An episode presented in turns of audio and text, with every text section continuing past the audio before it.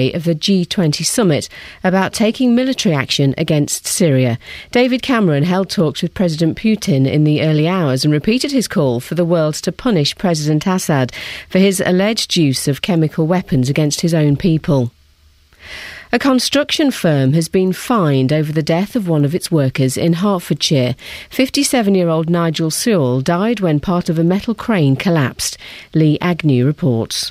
Mr. Sewell, who came from St Neots, was working on the Thames Water Lee Tunnel project when the accident happened.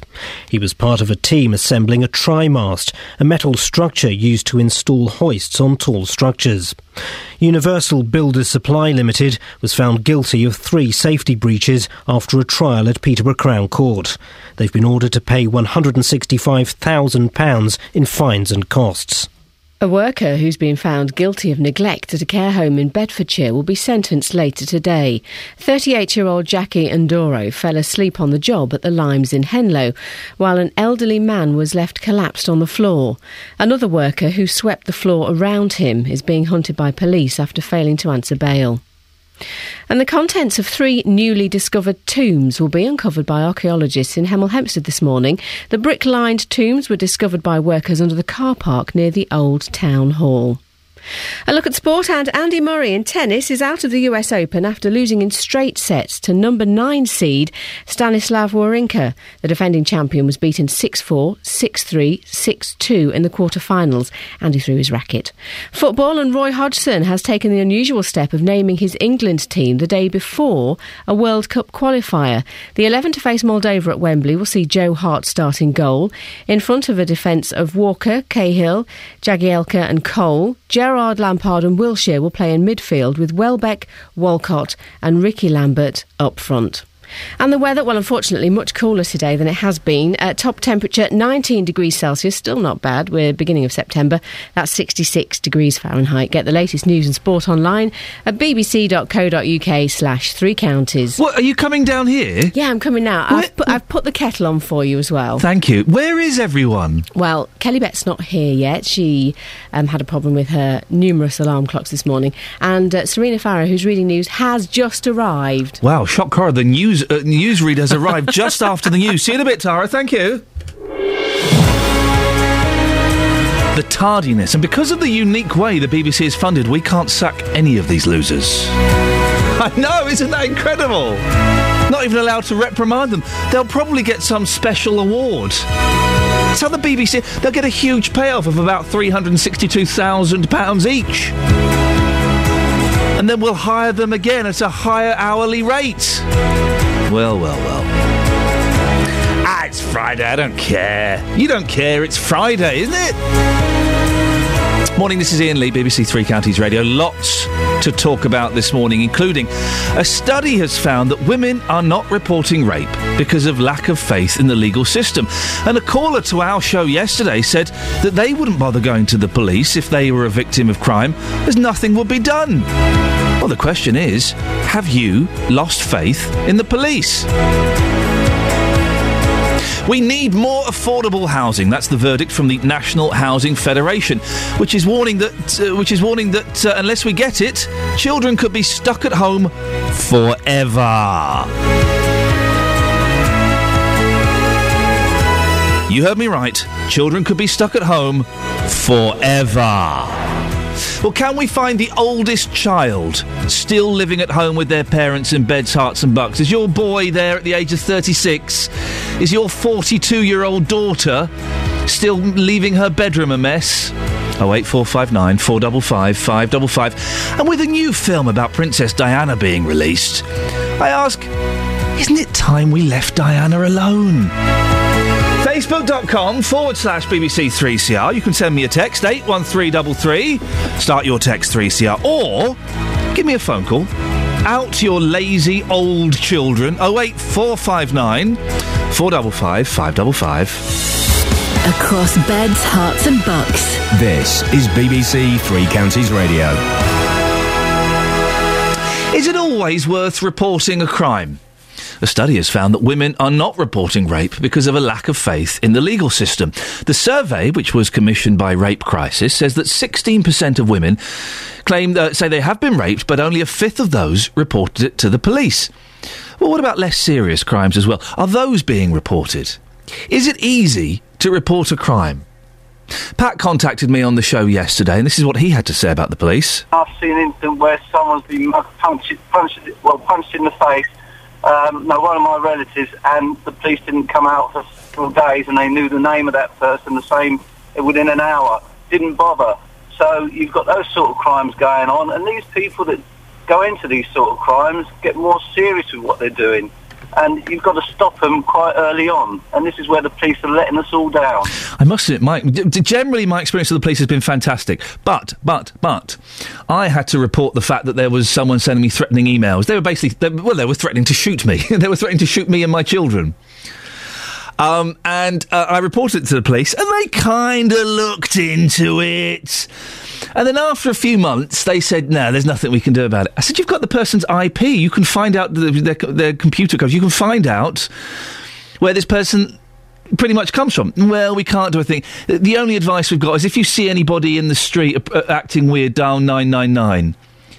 I said, right, but by acting weird, you mean if, if it looks like they're going to pull out a gun and shoot me, yeah? Yeah, pretty much. I told the detective to, uh, well, I told her to flip off. I said, you're, you're, yeah, I, I know. There was a certain satisfaction in that, but they did nothing. I suppose the other point is the police can't do anything if you don't report the stuff. Really keen to get your personal stories on this. Have you reported stuff to the police and they've done nothing about it? Or, or, or do you not bother reporting stuff? We sent our reporter, Craig Lewis, to Milton Keynes to find out whether other people uh, out there think it's worth reporting crime. I think with other people, like not yourself, you should, but within like yourself, like I've been through stuff like not that long ago with the police, and they wasn't really helpful at all. And I don't think it helps. Also, like on the news, they were saying like, oh, they don't deal with like sixty percent of the cases that are put forward to them. They don't really deal with them. I think well, where's the justice? You know, there's people. I know they may not be as um, the instance might not be as big as other instances, but they should still help considering, you know, what could have happened. So I think it's pretty wrong at the end of the day. But yes, I would report a crime if I saw one. Would you report a crime if uh, if you saw something happening? Yeah, definitely, of course. If I saw a crime going on, definitely I have to report it. You, you think it's wrong that people might turn a blind eye to that sort of thing?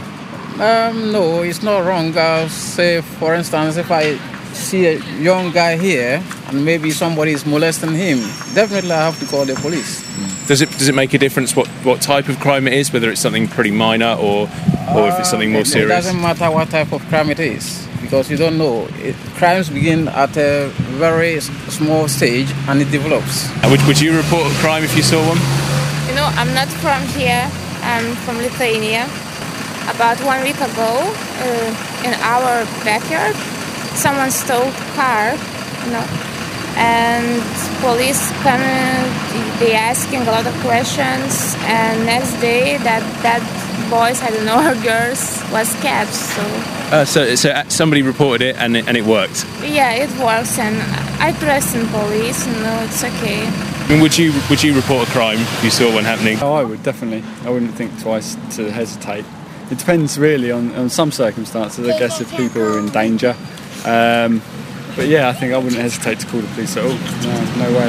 And and you'd have faith in them doing their job and going out and getting the person involved. Yeah, I think I would do. Yeah, I think I'd like to think that they would. Yeah, I mean, obviously, it's some circumstances, some things they don't don't always, you know, not always here on time or something like that. But people can be a bit nitpicky, really. But I would have faith. Yeah, I would have faith in, in them responding. I'd be nervous to do it in case, uh, you know, if I said to them I'm going to call the police, or they knew I was going to call, call the police, whether they might, you know, come at me. You'd fear for your own safety, perhaps. I really would, yeah, at my age especially. Well, that uh, was our reporter Craig out in Milton Keynes. I'd like to get your stories on this, please. D- d- there's two different uh, sides to this, I guess. Have you reported something to the police and been disappointed? If your car gets broken into, you kind of have to report it to the police to get a crime number. They're not going to come round, are they, and dust your car for fingerprints and uh, knock on doors to ask if anybody saw anything. And I think we accept that now. 20 years ago, I'd imagine it was slightly different. Now we accept it. Uh, if your house is broken into, I, I, you, I guess you'd expect them to come around quite quickly. Have you called the police and been disappointed with their response? Oh eight four five nine four double five five double five. Do you now just think, ah, do you know what? I, I'm not going to bother reporting this. They're not going to do anything. They're not going to find anybody. It's it, it's a waste of time. Oh eight four five nine four double five five double five. It's eleven minutes past six. It's BBC Three Counties Radio. Kelly Betts is now officially forty-two minutes, forty well, nearly forty-two minutes late. We'll be continuing the Kelly Betts countdown as the show continues. As soon as she arrives at BBC Three Counties Radio Towers, we will let you know. Don't forget. You're paying her wages. Literally, you are paying a late girl's wages. How does that make you feel?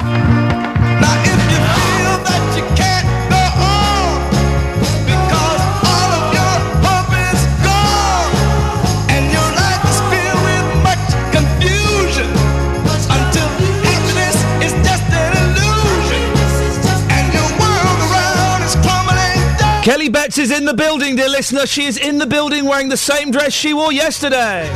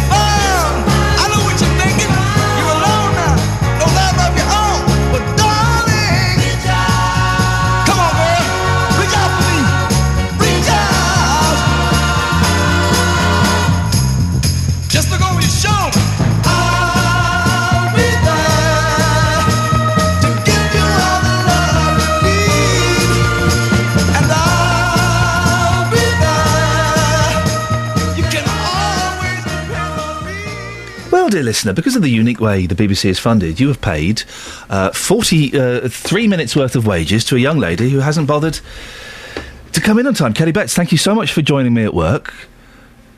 It happens to everyone. You've been late. Um, Everyone's been late. When have I been late? I don't know, but you, oh, you've been late, and then you just went back home. Well, I you didn't. pulled over in a lay-by and said, "Oh, I'm late." Oh, just, oh," um, and then you made up some excuse about having a headache, and then you went back home. No, I yes, I could have done that and I- not come in. Yes, and I would have respected you more had you not bothered to come in. The fact that you, you Is it still too late to do that? yes. So what's what's your excuse? I didn't hear my alarms. Your alarms. Yeah. I How many alarms have you got? Six. You've got six alarms. Yeah. Have you really? Yeah. They start at four and they end at four fifty. You? I've I've in the past I've had two alarms, Hmm. one next to me and one on the other side of the room, so I have to go. And, uh, but but you have six. Yeah. Are they all? What are they? Are they ringing alarms? Are they digital? Beep beep beep beep. are they I radio? think one's like a dog, a barking dog. Uh, one's like a bit of a song. Some of them are alarm, like beep beep beep. yeah. So I, I can bring it. I can play it. No, no, And you slept through all six. Yeah. That's not even possible. Well, it happened. This morning is proof that it's possible. Okay, well, can you? Would you mind going out? I don't know, maybe doing a little bit of work. The thing is, No. What? The thing is, go out, Yeah. ask people about whether they'd report things to the crime, and also ask people whether it's report things to the crime. to the police. Don't start, girl. and also ask them if we it's time we left Princess Diana alone. Okay. Off you go. Oh, do you want to do you want to say sorry to the listener as well? Um, sorry. Oh, can I tell you something Well, really quickly? you got- I, I had a dream that I was already at work, and I had a dream that I met Stephen Dunstable. Okay, off you go. It was interesting. See, bye. Can only apologise to the listener. It's shocking, isn't it? Shocking. She wants to work in proper radio. It ain't never going to happen. Six sixteen, BBC Three Counties. Let's get the travel with Russell. Travel news for beds, cards, and Bucks. BBC Three Counties Radio.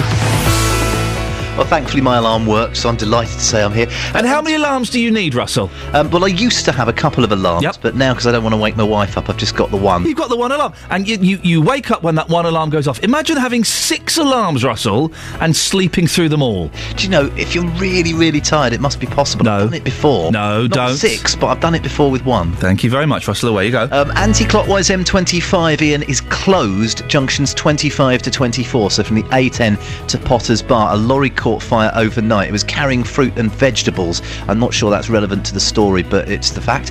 Um, and uh, so that causing queues from junction 26 at Waltham Abbey. They're diverting traffic down the A10 uh, into London and across the North Circular and back out on the A1. Uh, so causing long delays even at this time of the morning. You can see on the speed sensors there are queues as a result of that. Other local routes thankfully seem to be doing all right. Train services uh, pretty good so far. Russell Holding, BBC Three Counties Radio. Russell, thank you very much.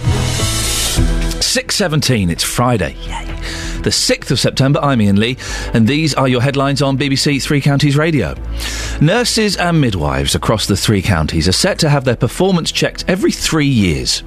After the death of one of its workers in Hertfordshire, a construction firm has been fined £165,000. And in sport, Andy Murray's out of the US Tennis Open after losing in straight sets to number 9 sl- uh, seed Stanislas Wawrinka. The weather, much cooler at last, with outbreaks of occasionally heavy rain, top temperature of 19 degrees. 08459 455 555. BBC Three Counties Radio. BBC Three Counties Radio.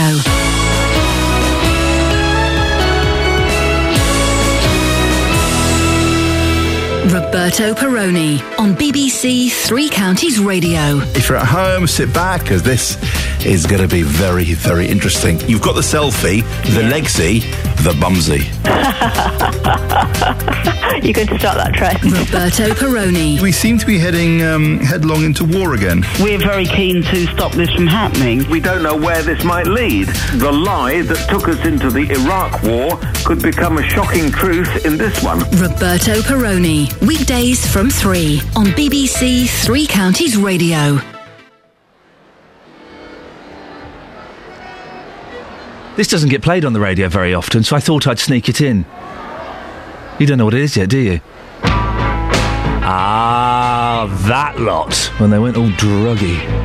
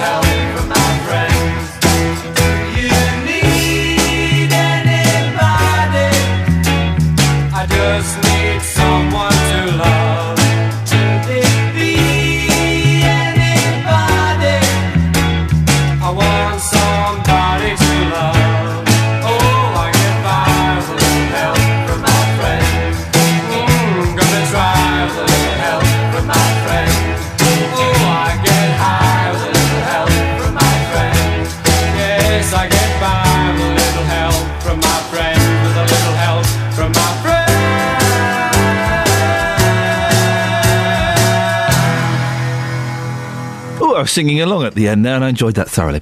Hey, we need more affordable housing. Well, that's the verdict from the National Housing Federation, which is warning that unless we get it, children could be stuck at home far longer than most parents ever bargained for. My boys are out on the day they're 18. See ya! See ya! Well, it says around a quarter of parents have an adult child still living with them because property is just too expensive to buy. We can speak now to Claire Asprey from Bedfordshire, who's from the National Housing Federation, which carried out the research. Morning, Claire. Good morning. The nature of things means that, that children are supposedly meant to fly the nest, but what have you found? Well, our research showed what we sort of knew already, which is that because housing is so expensive, more and more people can't afford to leave home. Um, and what the research showed is actually across all parents with adult children, that's sort of between ages of 21 and 40, around 90% of those people said that housing, you know, the cost of housing was a problem, and around a third of, ha- of those um, parents had older children at home. What kind of ages are we talking about here, Claire? How long are people staying at home these days? Well, we haven't got figures on that, but we have, our research covered people who had children between the ages of 21 and 40. Yeah, and we've got examples of people where they've got, you know, three children in their 20s still at oh, home. dear. You know, people of 28 and 22 still sharing a childhood bedroom because they can't afford to move out. And that puts strain on family life. Obviously, for some parents it's fine and you know there are many who say you know it keeps them close as a family but for a good proportion around a fifth say you know it does cause stress and tension and around a tenth say it's caused them to get into debt which is a real worry because obviously you know that's like the most affordable approach for, for that family to live and it's yet still causing more debt How many properties do you think the UK is short by? Well, we have been not building enough homes every year for a very long period of time, and we were undersupplying by maybe 100,000 homes a year. It's very substantial.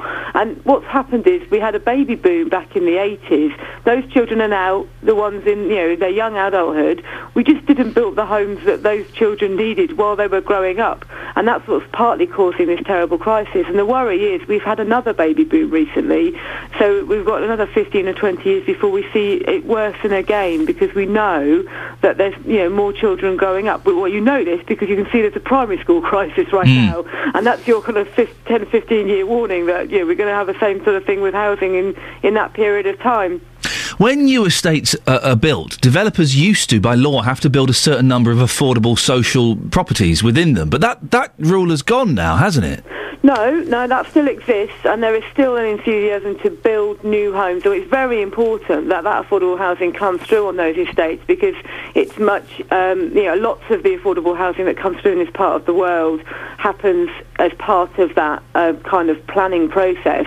Although because of the, the state the state of the housing market, the government relaxed the rules temporarily on some of that. So the, the ah. numbers of affordable houses have sometimes been negotiated down. But fair play to local authorities who are very keen to see new affordable homes come forward. They have made sure that that stays robust and they, they, they do push for affordable homes where they can. But that we aren't we aren't building enough of anything. Um, you know, if you're going to get a portion of a development that's for affordable housing, and there aren't enough of the developments coming through, you've got not enough open market housing, you've got not enough rented housing, you've not enough affordable housing of any kind, uh, and that's what's really sitting behind behind the crisis. Planning permission has just been granted for over 5,000 new homes in Houghton Regis. Things are happening, but are they happening too slow? Yeah, there is a problem. There, and there are sites with planning permission that haven't been developed, and that's also a problem. And I know that local councillors find that incredibly frustrating. Yeah, what we're saying is, you know, it's it's important that those planning permissions get given, and it's important that that comes through. And we want communities to have a voice on this. That's why we launched the Yes to Homes campaign, because we think that quite often people who are already well housed have a voice, and people who really need somewhere to live don't have a voice. So they can go to yestohomes.co.uk, register their interest, and make sure that their voice is heard when those planning decisions are made at local councils, because it's really important that communities get the right homes at the right prices in the right places. Claire, thank you very much indeed. Claire Asprey from Bedfordshire from the National Housing Federation. Well, the, the, the quest this morning can we find the oldest child living at home with their parents? Oh, wait, she, she was saying they're between 21 and 40. Have you got a 40 year old living with you? I, I don't believe it. I don't believe that within the three counties region uh, that parents have a 40 year old living with them. I don't believe it. That isn't happening. So let's lower our sights slightly. Let's start. Um, okay, this is a reasonable figure. Have anybody has anybody listening to this got the, uh, children of 25? 25 years old living with them. Oh eight four five nine four double five five double five. Let's find the oldest child living at home with their parents. I refuse to accept that there will be a 40 year old living with their parents in the three counties. It can't, that cannot be happening. That cannot be happening. Oh eight four five nine four double five five double five. 629, let's get the travel with Russell. Travel news for beds, cards, and Bucks. BBC Three Counties Radio. Well, the latest on the M25, Iain, they've managed to get the outside lane open past the scene of this uh, accident. There's a lorry caught fire overnight, so anti clockwise, two out of three lanes closed between junctions 25 and 24 from the A10 to Potters Bar, though it had been closed for most of the night. But uh, so there's still queues from around junction 26 or Waltham Abbey, but at least they're now allowing traffic uh, past the scene. Um, other local routes seem all right at the moment. I'm certainly not aware of anything particularly significant uh, to report from looking at the speed sensors. Mind you, the London Colney roundabout's beginning to busy up off junction 21A of the uh, M25. Russell Holding, BBC Three Counties Radio. Thank you, Russell. Well, Kelly Betts was late and she turned up. Well done. Serena Farrow was late. I don't know if she's here or not. Let's find out. Across beds, Herts, and Bucks. This is BBC Three Counties Radio.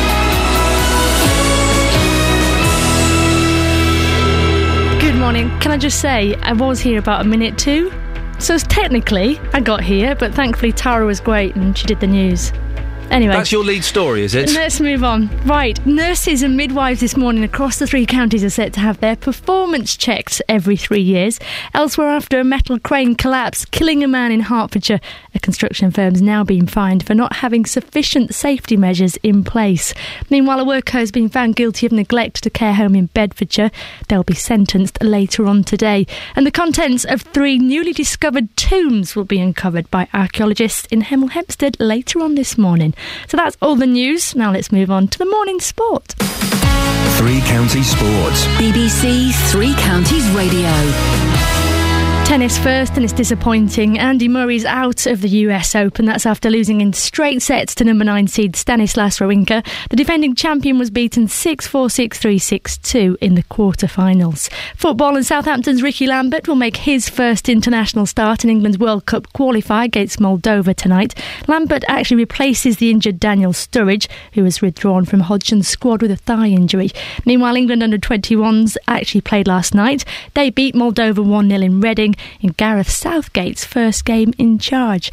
So locally, let's look ahead to tomorrow's fixtures and MK Dons welcome Swindon to Stadium MK in the day's early kick-off. Manager Karl Robinson will make changes after resting players for the midweek Johnstone's Paint Trophy win against Northampton. Central midfielder Darren Potter's likely to return after having more important things than football to think about. Potter's not been in today. He's uh, he had his little girl yesterday morning, so it was uh, obviously good for him and his family. It was good news, and obviously the, the group's pleased for him. Yeah, he, he'll be back into training tomorrow and ready to rock and roll for uh, for Saturday morning. And the rest of the one, Stephen Gleeson's looking hungry. He was disappointed in being brought out, but it was for the right reasons. And I think the group will be uh, excited. Turning to Stevenage now, manager there Graham Westley believes his squad have gelled quicker than they thought they would. The Borough are at Tranmere, their improved form since the beginning of the season has certainly impressed the boss. Probably been a bit quicker than I thought in, in my heart of hearts. I'd have loved to have thought that um, we could just come together and be magical straight away, but when you're bringing lads to a new level, bringing them up from the conference and up from League Two, it takes time for them to adjust. So um, the learning phase was always going to be tough, and uh, I'm surprised how quickly they've come together, to be honest. In League Two, Wycombe are at Hartlepool in the conference. Luton have a late kick-off at home to Grimsby. That's at 5.30. Finally, in cricket, England face Australia in the first one-day international at Headingley. Standing captain Morgan says the players have been rewarded for their efforts. That's despite having many of their key test players absent. BBC Three Counties Radio, more from me, that's for definite, at 7. And your ex- we heard that Kelly Betts slept through her six alarms. Your excuse, Serena? So, now remember, I'm a, I'm a bit different because I'm not a full timer, am I? I'm not trying to make excuses here. So I've been at a different station, Right. many miles away from here. Right. So I've been thinking about that, blah blah blah. Actually, I've been quite. Actually, I've worked at three No, different stations No, in no, the no. past I don't want your. I don't want your CV. Anyway, Why are you late? and essentially, I'm here all next week, so that's Right, good okay, news. that's great. That's that's great But news. Why were my- you late today? It's like interviewing one of those stupid counsellors. Why were you late today? In my brain, I was thinking, oh yes, I'm at three counties all next week, right? And I completely forgot about the Friday. And because I didn't consult my diary, this is why you should consult the diary every single night before your head hits the pillow. That's it. Okay, so Kelly's excuse was she slept through her six No, I didn't sleep through. Your your excuse is because you're an idiot. I won't go that far. It's a little bit harsh. How far would you go? A little bit hard. I mean, how many times am I late? Quite often, it turns out. Serena, thank you. 08459 She's not an idiot. That's harsh. 555. BBC Three Counties Radio. Idiot's a little bit harsh. I, I will go with silly sausage. Oh wait, four five nine four double five five double five. Princess Diana. Should we just leave her alone? There's a new film out. It's got terrible reviews. The biggest celebrity at the premiere last night. There were two of them: Vanessa Feltz and Connie Huq. Uh, yeah, exactly. That kind of says it all. Should we not just leave Princess Diana alone now? Lady Di. Uh, and also, can we find the oldest child living at home with their parents? Oh eight four five nine four double five five double five. Hey, petrol's expensive, isn't it? Oh, it's gone back up again, just under one forty. Have you had to make sacrifices to keep your car topped up with petrol? Well, the AA has found that rising prices are pushing more people into debt or forcing them to borrow from family or friends, and in some extreme cases encouraging them to pawn their belongings. Paul Watters is from the AA. Good morning, Paul. Hello, good morning. Uh, pawning their goods, it, it, it's not many people doing this, but it, it, it does show how extreme things have got, isn't it? Yes, that's right. Um, if you look into the research, we've got about a third of people who say they can't cope with um, the high price of fuel. Um, so um, the others can, but of those who can't cope with the high price, um, round about 16% have had to raid savings, owe money to the bank, pawn possessions, or take out a payday loan even. So it is pushing some people into, um, you know, into debt, and that's quite a serious problem. I guess if it means keeping a job, then then people will, will do whatever they can because there aren't that many jobs around.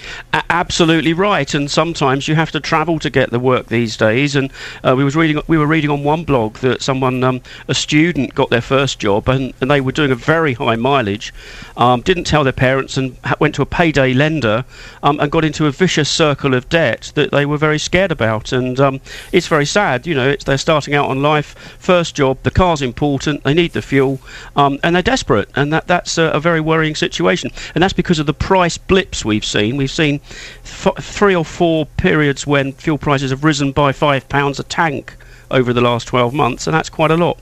Interesting figures, um, but this isn't going to achieve anything, this survey, is it? The government aren't going to uh, listen to a survey from the AA. Well, no, I mean, I think we're highlighting the, the lack of fuel price transparency. We're, we're, we're highlighting the speculation that goes on in the market that causes these price spikes that budgets can't cope with. And um, certainly, we're delighted the Chancellor's held back on duty rises for the last two and a half, three years, which is a good thing. Um, but uh, yeah, it's it's an issue, and I think prices um, shouldn't be so volatile, and that's um, something that we've been campaigning on for some time. Is there anything realistically, Paul, that can be changed, though? A lot of it is, is uh, duty on the, the fuel put on by the government, uh, and the rest of it is, is petrol companies making money. We, we can't really do anything to change either of those, can we? Well, we can, I think, because we've had an inquiry from the OFT into forecourt prices, and that's deemed that the market is fair. Um, we haven't had an inquiry into the markets and the speculation that goes on. There have been in some internal investigations, but certainly it's the um, the speculators who only only the other day we were looking in the paper that um, speculators are now working on the hurricane season in, in in the Gulf of Mexico, which also puts the prices up, and they were disappointed that it's been a very um, low hurricane risk season so far this year, um, and that's because they can't drive the price of commodities up, and that's quite worrying. I, I will get, I know because I've done this before, I will get uh, um, petrol store owners phoning up saying, well, hang on a second, I only make one pence a litre. I'm making hardly any money out of it at all. We can't squeeze those guys, can we? Well, not really. The, the margins are very small. Um, drivers should shop around. That's what we advise. Um, and also, um, they should look out for the uncompetitive sites because there are some that, that don't price competitively, that rely on a, on a forced trade, as it were. Um, you know, price uh, even just five miles away can be so different to um, the town that you're in. And so, drivers need to be cautious of those stations that charge too much. Paul Watters from the AA, thank you very much indeed. Well, it is expensive petrol, isn't it? But, uh, but we kind of have to accept it. Hey, here's a tip slow down. I'm back to driving at 60 on the motorway again, partly because I've got a few points the other. Hey, but driving at 60, oh, I save. How much do I save? It's, it's hard. I reckon I save about seven, eight quid a week petrol. Because I do, I do about 80 miles a day. It's quite a lot of miles. Sorry, my producer Tara just tripped up then. I, I tried not to laugh. Um, I reckon I say about seven quid a week petrol. Oh eight four five nine four double five five double five. On the subject, wow, really? On the su- no, this can't be true. On the subject of older children living with their parents, Iain, my younger brother is forty two and still lives with my parents. Sad, don't you think? Can't afford to rent and can't get a council house. Um, and who's this? My 43 year old brother lives with my parents. He has a full time job but only earns in the region of 15k a year and can't afford his own property. Oh eight four five nine four double five five double five. Hang on a second. Don't don't don't Tara Tara. Put your headphones on. These statistics are better than uh, me reading them out in my grumpy voice. It needs to be done in your sprightly young voice. What what, what is this you're typing on my screen? Well, my husband was having a chat with a mechanic the other day who was very into telling him all about petrol usage. Oh, yes. And uh, he was saying to him, it's a very hot day. Yeah. And he was saying, right, if you're going about 70, Yeah. if you turn your aircon on, you use about 20% more petrol. Really? Because most people, when the, unless you've got a super duper car, Yeah. but if you press your aircon button, the car practically stops on most cars. Do, I do like it cold in the car though. Well, 20% more petrol. I'll, I'll turn it off on. and I'll, I'll have the window open Yeah. instead. Uh, What? 15% more petrol. The drag. The drag. Oh, for goodness sake. Is there nothing we can do these days? Ah, it's broken Britain. You open the window, you use 15% more petrol? I know, let's all just sit in the car and, and suffer, shall we? I like the car nice and cold, icy cold. It annoys my wife, that's partly why I like it. Oh, 08459 455 555. Here's a gentleman who can have, afford to have the aircon on even when he's not in the car. Multimillionaire Rod Stewart. I didn't know what day it was when you walked into the room. I said hello unnoticed. You said goodbye too soon. Through the clientele spinning yarns that were so lyrical. I really must confess right here the attraction was purely physical.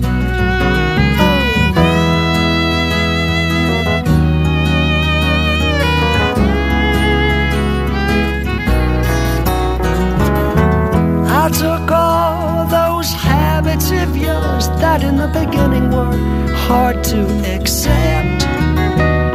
Your fashion sense, beards, lip prints, put down to experience. The big bosom lady with a Dutch accent who tried to change my point of view. Her ad lib lines were well rehearsed, but my heart cried out for you. You're in my heart, you're in my soul. You'll be my breath should I grow old. You are my lover, you're my best friend. You're in my soul. My love for you is immeasurable. My respect for you immense. You're ageless, timeless, lace and fineness, your beauty and elegance. You're a rhapsody, a comedy, you're a symphony and a play. You're every love song ever written, but honey, what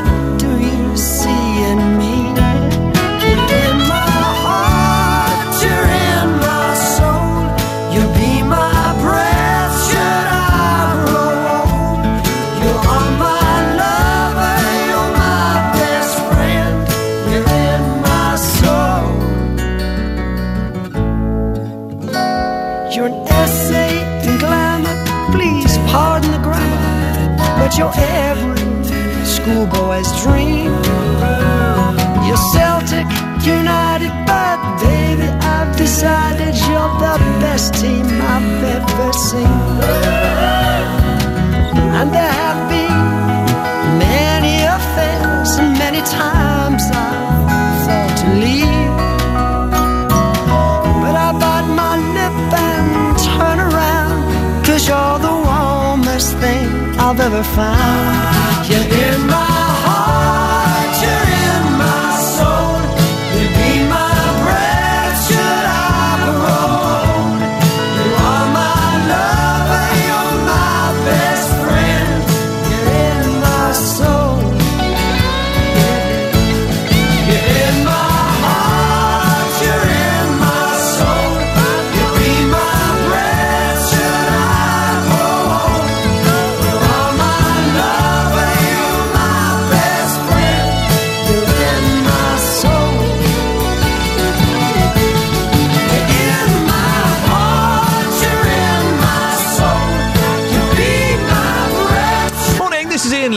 Three Counties Radio.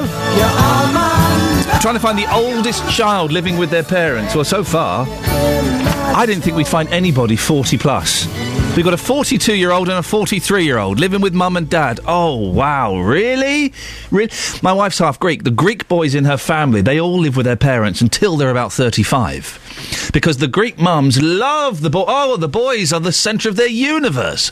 08459 455 555 is the telephone number. If you want to give us a call, you can send me a text 81333. Start your text 3CR. Right, it's 6.45. Let's get the travel with Russell. Travel news for beds, Herts, and Bucks. BBC Three Counties Radio. Well, the M25 is still down to a single lane anti clockwise in between junctions 25 and 24, so from the A10 to Potters Bar, after a lorry carrying fruit and vegetables caught fire overnight. I don't think that the fruit and vegetables were uh, saved, unfortunately. I don't think that they came out of it particularly well. Uh, the motorway was completely closed for about six hours. You can get past the scene, but there are still queues back past junction 26 at Waltham Abbey. Uh, doesn't look like there's a huge amount else to report, to be honest. The M1 moving okay so far, A1M uh, doing all right, even at Stevenage. I'm sure it won't take long for that to build up. Russell Holding, BBC Three Counties Radio. Thank you, Russell.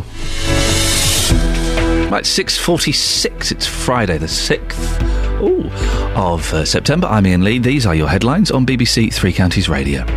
Changes are ahead for nurses and midwives across the three counties as there are plans to check their performance every three years. After a metal crane collapsed, killing a man in Hertfordshire, a construction firm has been fined for not having sufficient safety measures in place. And in sport, Andy Murray's defence of his US Open title is over as he was beaten in the quarter-finals by Stanislas Wawrinka. 08459 455 555. Coming up, we'll find out more about uh, the older children living with their parents. But before that, let's get the weather with Elizabeth Rizzini. Beds, Herts, and Bucks weather. BBC Three Counties Radio.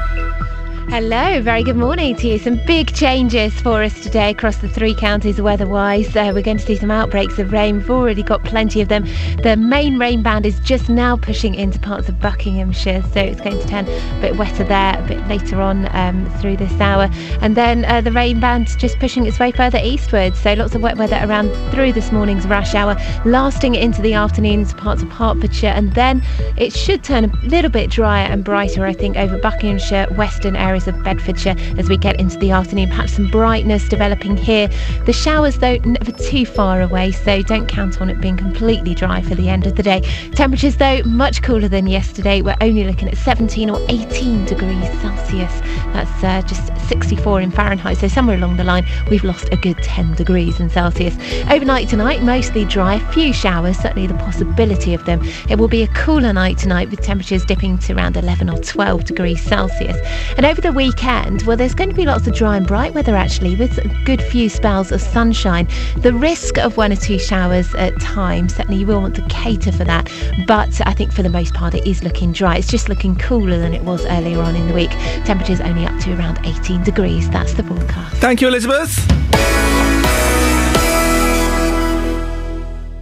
Chetan Pathak on BBC Three Counties Radio. On Sunday night, I'll be live from one of the east of England's biggest Asian music events. Luton Mela is in its 13th year, and if you can't make it yourself, I'll bring it all to you. It all comes from Wardown Park, and you'll be able to soak up the atmosphere of Luton's biggest Asian party. Come down and meet us, or get the whole experience right here. Chetan Pathak. Live from Luton Mela, Sunday night from 6 on BBC Three Counties Radio. I'm hungry. no, I, no, I don't want that. That banana's too green for me. I uh, didn't make sandwiches today. I didn't. Th- look at the uh, the end. It's a bit green. The, at the end, the end. Yeah, look at that. That's too green. That means that's a hard banana. No one wants a hard banana. Well, no. Anyway, uh, I didn't have any uh, cheese in, so I couldn't make any sandwiches today, and I'm, I'm I'm I'm already feeling anxious about it. I may have to buy something. I'm going into Luton later. Did you just take a picture of that banana to use as evidence? Take a picture. Turn it around. Take a picture of the green tip. The that green, that massive green bit. Goodness sake. Banana. The thing I, I'm not keen on bananas because they're ripe for 20 minutes. That's it. They're either green, green, green, green, hard, hard, hard. Oh, it's fine. Oh, it's gone all black now. Green, green, green, hard, hard, hard. Oh, it's fine. It's gone all black now. That's a banana's life cycle. BBC Introducing is a show where you don't get the life cycle of bananas discussed, and I think it's to their detriment. It's on BBC Three Counties Radio, supporting unsigned and upcoming musicians from Beds, Herts, and Bucks. The introducing team here send the music up to be played on national stations like Radio 1, Radio 2, and 6 Music, and quite a few of the uh, local acts have managed to get on those stations. So if you or your child or your grandchild is making music and you think, um, I wish they'd take that racket somewhere else, well, then they can upload it to bbc.co.uk forward slash introducing. That's what the Y Birds did. They are a three piece rock and roll band from Bedford. They've recorded a song called The Cure. Let's have a listen.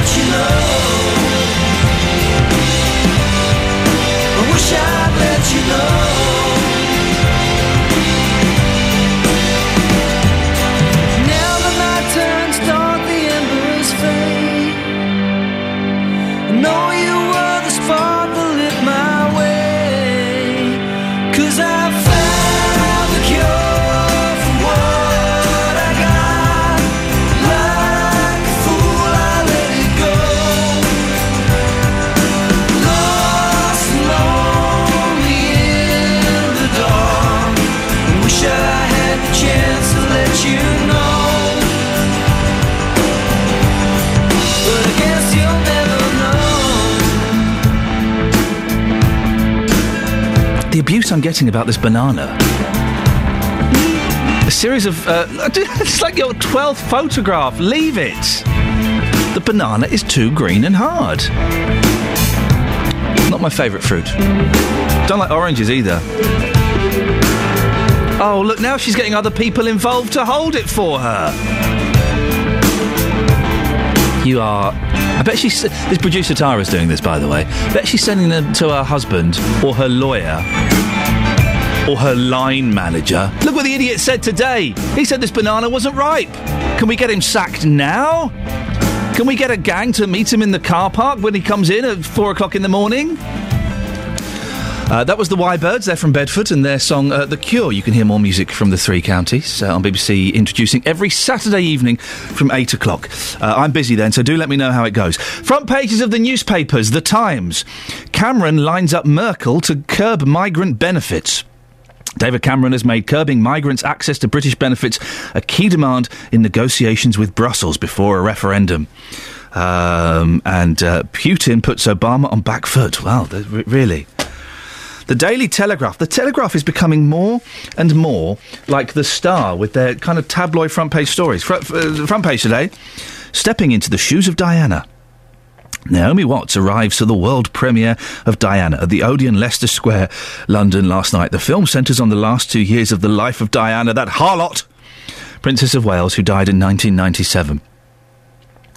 Um, uh, th- mm, only about 200 people turned up for the red carpet event, and the two biggest stars there were Vanessa Feltz and Connie Huq.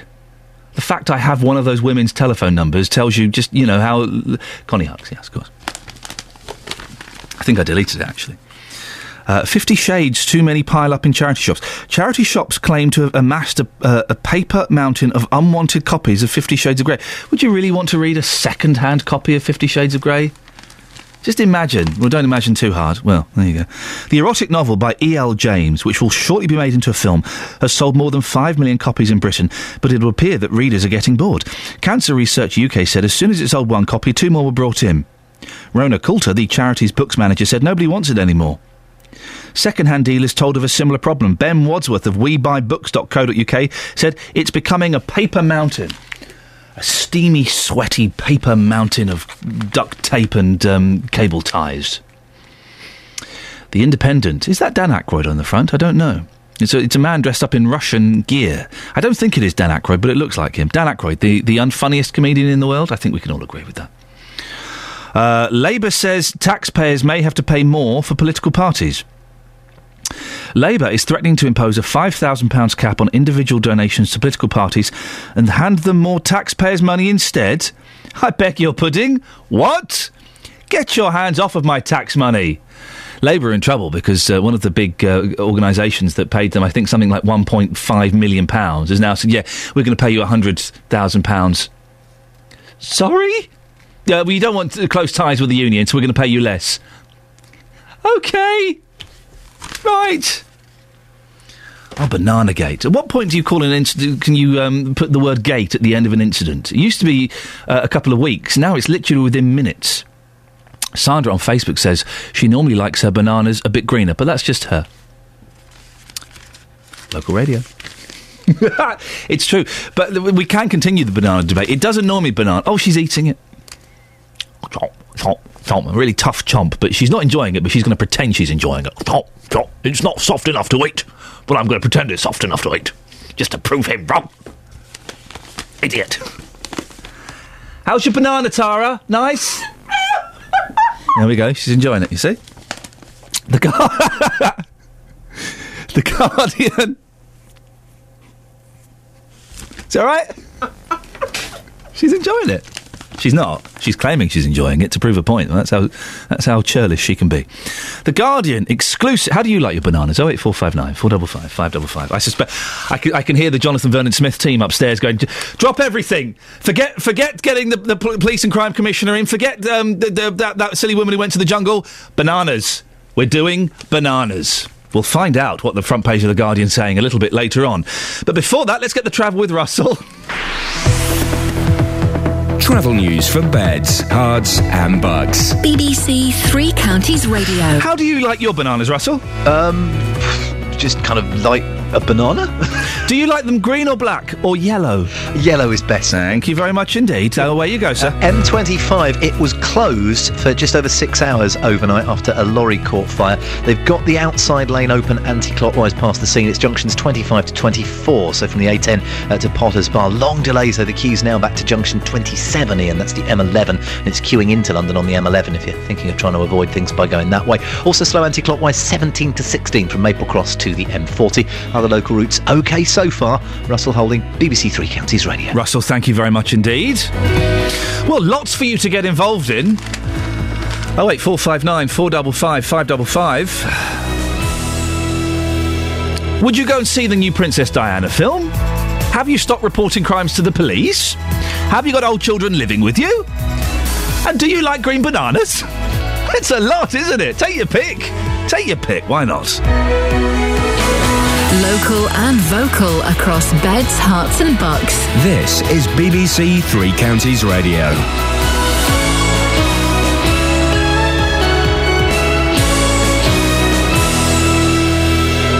It's seven o'clock. I'm Serena Farrow. The headlines: changes abreast for nurses in the three counties, neglect by care home worker in Bedfordshire, and MPs want improvements to the civil service. BBC Three Counties Radio. Nurses and midwives across the three counties are set to have their performance checked every three years. The nursing regulator is to recommend it. The plans from the Nursing and Midwifery Council are partly based on feedback from patients after the failings at Stafford Hospital. Well, the director of the Royal College of Nursing, Tom Sandford, welcomes the plan, which may be introduced by the end of 2015. We need a system that applies to nurses wherever they work across the many different care systems. It creates a system of making sure that training and development happens. When nurses are under pressure, it's very, very easy for training and development to be the thing that gives in the system. And revalidation makes sure that that doesn't happen. Now, after a man died when part of a metal crane collapsed in Hertfordshire, a firm's been fined. 57 year old Nigel Sewell was working at the time. Lee Agnew has the details. Mr. Sewell, who came from St Neots, was working on the Thames Water Lee Tunnel project when the accident happened. He was part of a team assembling a trimast, a metal structure used to install hoists on tall structures. Universal Builders Supply Limited was found guilty of three safety breaches after a trial at Peterborough Crown Court. They've been ordered to pay £165,000 in fines and costs. Meanwhile, a worker who's been found guilty of neglect at a care home in Bedfordshire will be sentenced later on. 38 year old Jackie Nedrow fell asleep on the job at the Limes in Henlow while an elderly man was left collapsed on the floor. Another worker who swept the floor around him is being hunted by police after he didn't answer bail. Tony Blair's dismissed the idea it was the failure to find weapons of mass destruction in Iraq which led MPs to vote against an attack on Syria. He says the problems following the invasion had made Britain reluctant to intervene again in the Middle East. Well, Mr. Blair says politicians here and overseas should consider what might happen if they don't intervene. You will have a, an Assad dominated state, and that means, uh, in this instance, an Iran dominated state, probably around the borders of, of Lebanon and controlling most of the wealth of, of Syria, and then you'll have a larger geographical hinterland to the to the east that will be controlled by various Sunni groups, most of whom are likely, in these circumstances, to be extreme. A new free school for older pupils opens at Wootton in Bedfordshire today. Kimberley College will specialise in science, technology, engineering, and even mathematics. And MPs are calling for a radical shake up of the civil service. The Public Administration Select Committee says there may be more of what it calls periodic disasters and shambles in government if it doesn't reform. Sport then now, and Andy Murray's out of the US Open. Unfortunately, the Swiss player Stanislas Wawrinka dashed the Scots chances of defending his Grand Slam title after beating him in straight sets in the quarterfinals. And finally, the weather much cooler than it was yesterday. Temperatures around 19 degrees Celsius, even a splot of rain later on. Get the latest news and sport online at bbc.co.uk slash three counties. I see what you did there. Do you like it? Yeah, I do like it. Because he, when he's winning, he's British. He lost, Yep. he's Scottish. It's just a minor technicality.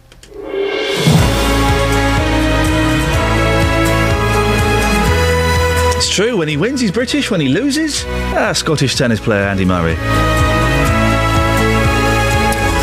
This is Iain Lee, BBC Three Counties Radio. I can only apologise in advance. There's a certain Friday feeling about the show today. We're all loosening our ties and slipping off our uh, tight shoes, perhaps a few hours too early. So, I, you know, if it sounds less professional than normal, well, well, it's tough, to be honest. That's what you're going to get. We'll do our best. We'll soldier on until nine o'clock at JVS. Coming up in the next hour, a study has found that women are not reporting rape because of a lack of faith in the legal system.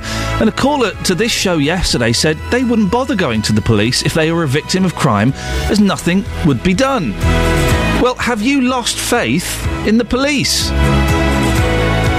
We need more affordable housing. That's the verdict from the National Housing Federation, which is warning that uh, unless we get it, children could be stuck at home forever. Can we find the oldest child still living at home with their parents in beds, Herts, and Bucks? Can you believe it? We've had a 42 and a 43 year old. And with a new film about Princess Diana being released, I ask, isn't it time we left Diana alone? Facebook.com forward slash BBC 3CR. You can send me uh, a text, 81333. Start your text 3CR. The best way, of course, though, is to give me a call. Lots of phone calls this week. It's more fun that way, I think, for all of us. 08 459 455 555. 08 459 455 555.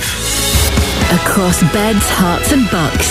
This is BBC Three Counties Radio. Is it always worth reporting a crime? A study has found that women are not reporting rape because of a lack of faith in the legal system. 16% of women surveyed said they had been raped, but only a fifth of those reported it to the police. But what about less serious crimes? Are these being reported? Are there enough police available for you to be listened to? Well, we asked people in Milton Keynes what they thought. Well, I think with other people, like not yourself, you should, but with in like yourself, like I've been through stuff like not that long ago with the police, and they wasn't really helpful at all. And I don't think it helps. Also, like on the news, they were saying like, oh, they don't deal with like sixty percent of the cases that are put forward to them. They don't really deal with them. And I think. Well, where's the justice? You know, there's people. I know they may not be as um, the instance might not be as big as other instances, but they should still help considering, you know, what could have happened. So I think it's pretty wrong at the end of the day. But yes, I would report a crime if I saw one. Yeah, definitely, of course. If I saw a crime going on, definitely I have to report it.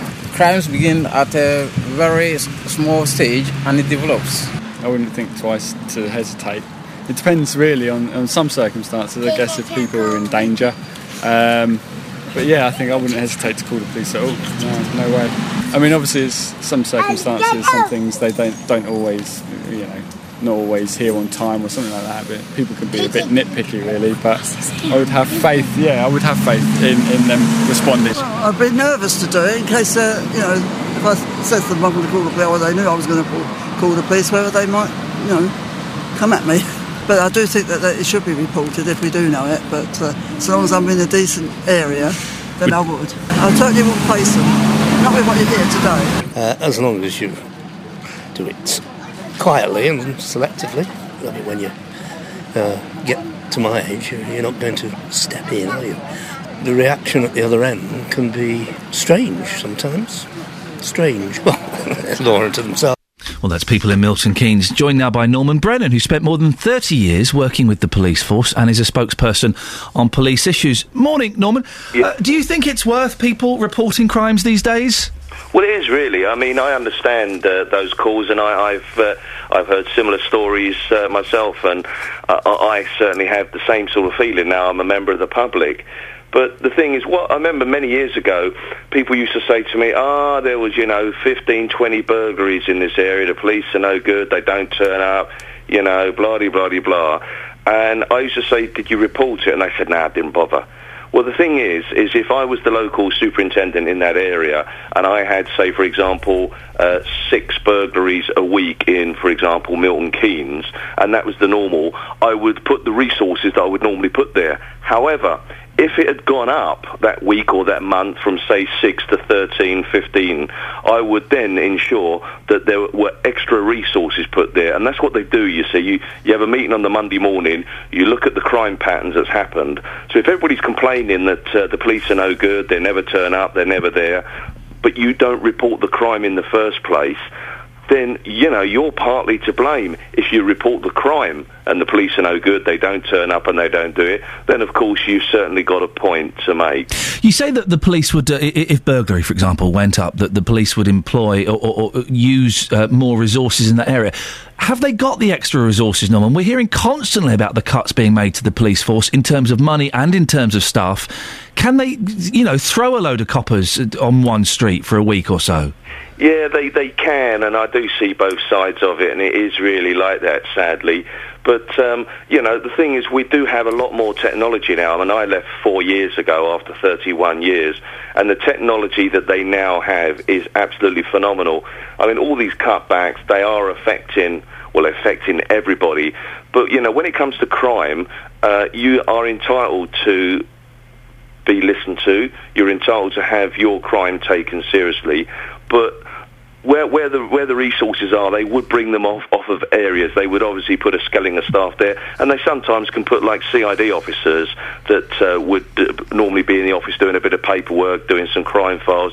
They say, "Well, guys, let's leave that for a couple of days," and you get initiatives. You you put a little team together. And when I was on the robbery squad, for example, that's what we did. We actually looked at all the robberies. We looked at the patterns.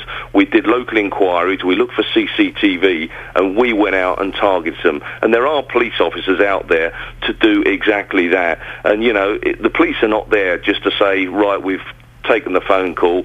You know, we're not really interested. Well, let's go back down the canteen and have another cup of tea. You know, that is a fallacy. Well, that is the case with, with when my car was broken into, for example, uh, and I've heard this from other people. That kind of is the case. They're not going to come out and dust for prints on a car. You you phone the police just so you've got a crime number for the insurance. That's right. What, When when was car crime downgraded to not bothering to send someone out?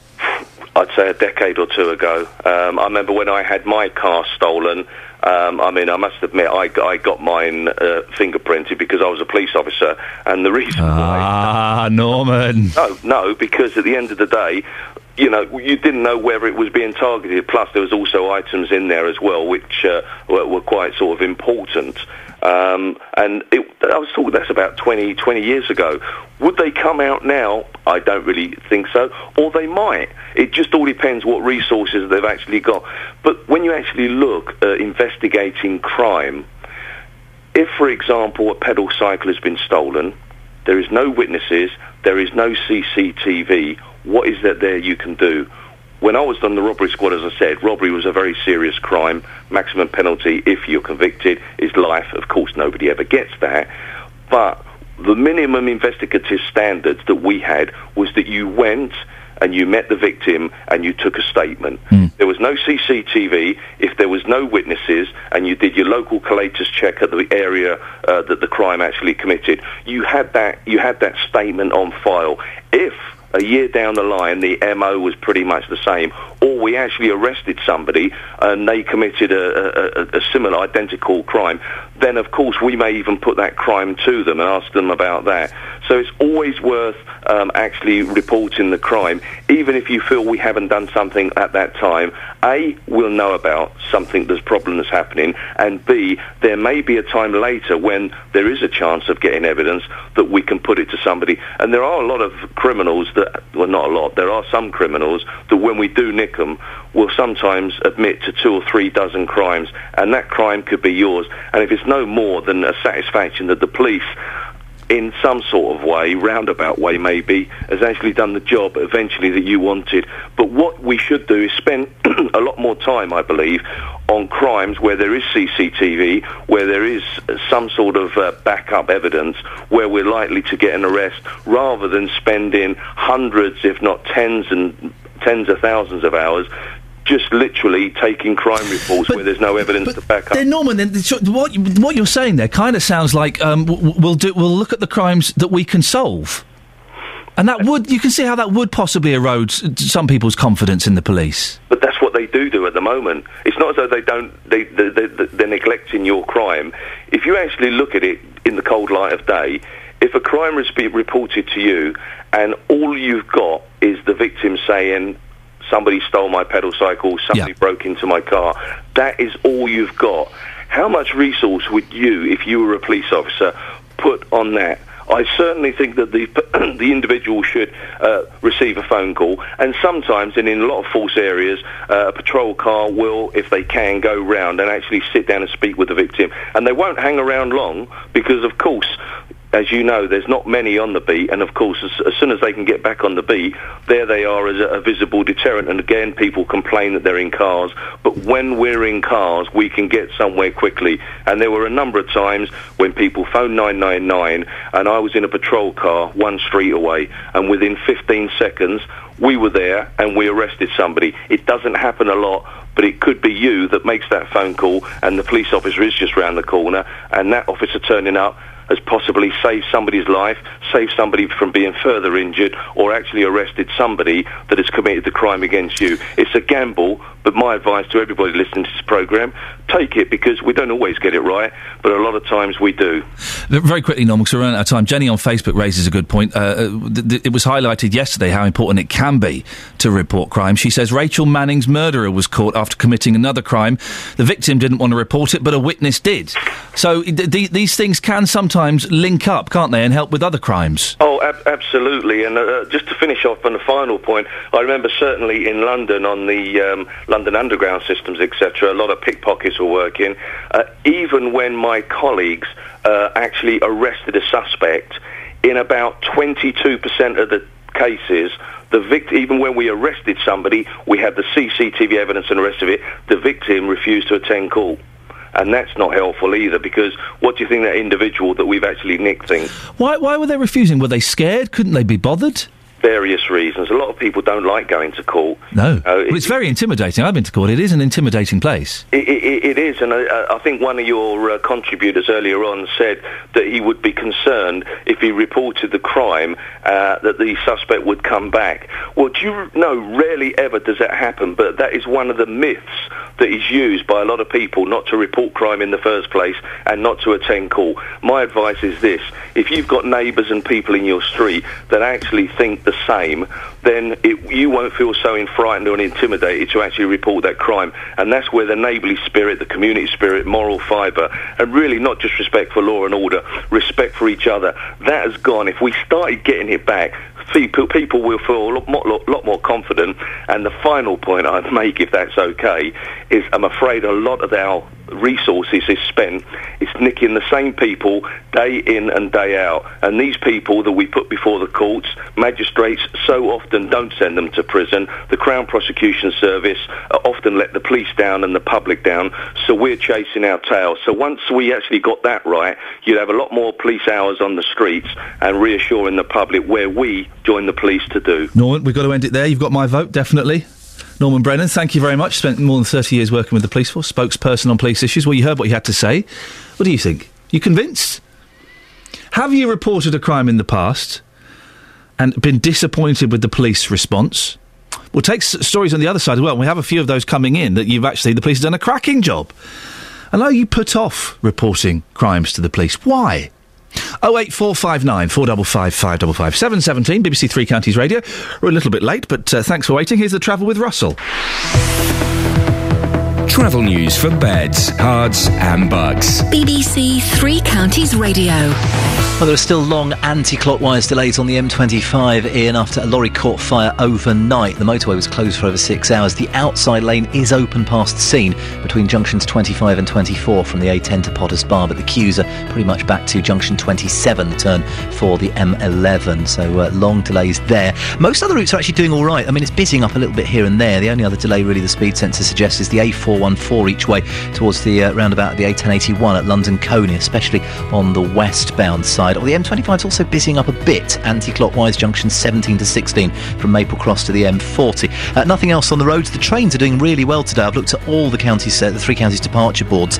Uh, I can see one two-minute delay into one train at High Wycombe, and that's it.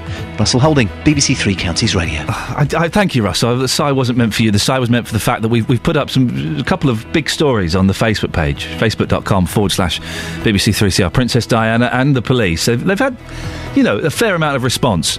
Producer Tara puts, it, puts up one picture of a green banana.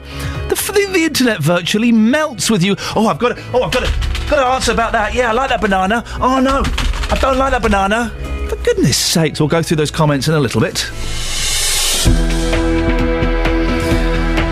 7.18. Gosh, we're really running behind, aren't we? It's Friday, the 6th of September. I'm Iain Lee, and these are your headlines on BBC Three Counties Radio.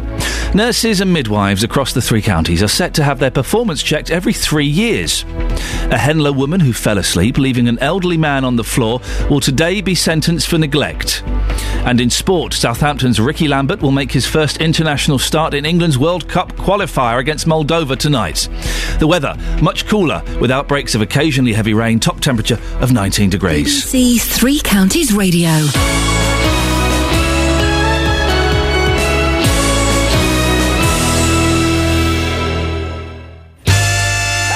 This week on EastEnders. Mr. Mitchell, can you hear me? We need to get him out of here now. Phil's been in an accident. His car crash, like, it's really bad.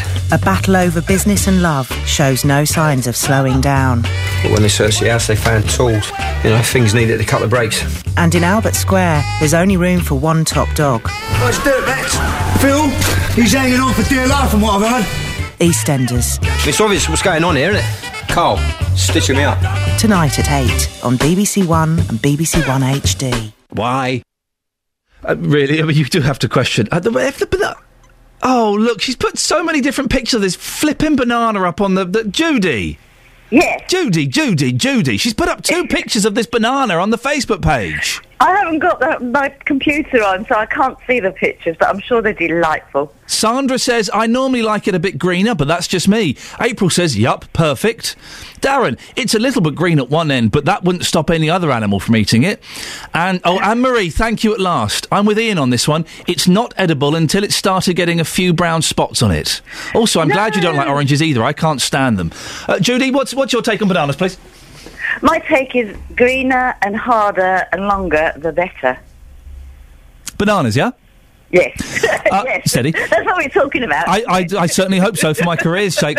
Um, th- really? How can you like a green, hard banana? The trouble is, when, as you say, when they're ripe, they're ripe for only a split second. So you go Yeah. to work in the morning and they're green, and you come back and they're all brown and mushy and horrible. Yeah, you're, you're right. So they might as well eat them green because when they're brown and mushy, you cannot eat them. They're horrible. I um, I know there are starving children all around the world, but I have thrown bananas away because I've opened them. I've opened them too early. I've had a bite and gone, oh I can't eat this. But you can make a nice banana cake with them, or a banana milkshake. Oh, gee, but even even I tell you the thing I don't like about bananas. What's with all that stringy stuff? You know the strings Oh, you get. What, what- what's that all about? I don't know. It's horrible. It is horrible. Peel, peel them off. Yes. And eat your banana. Well, I know. I know. Nice and hard. Judy.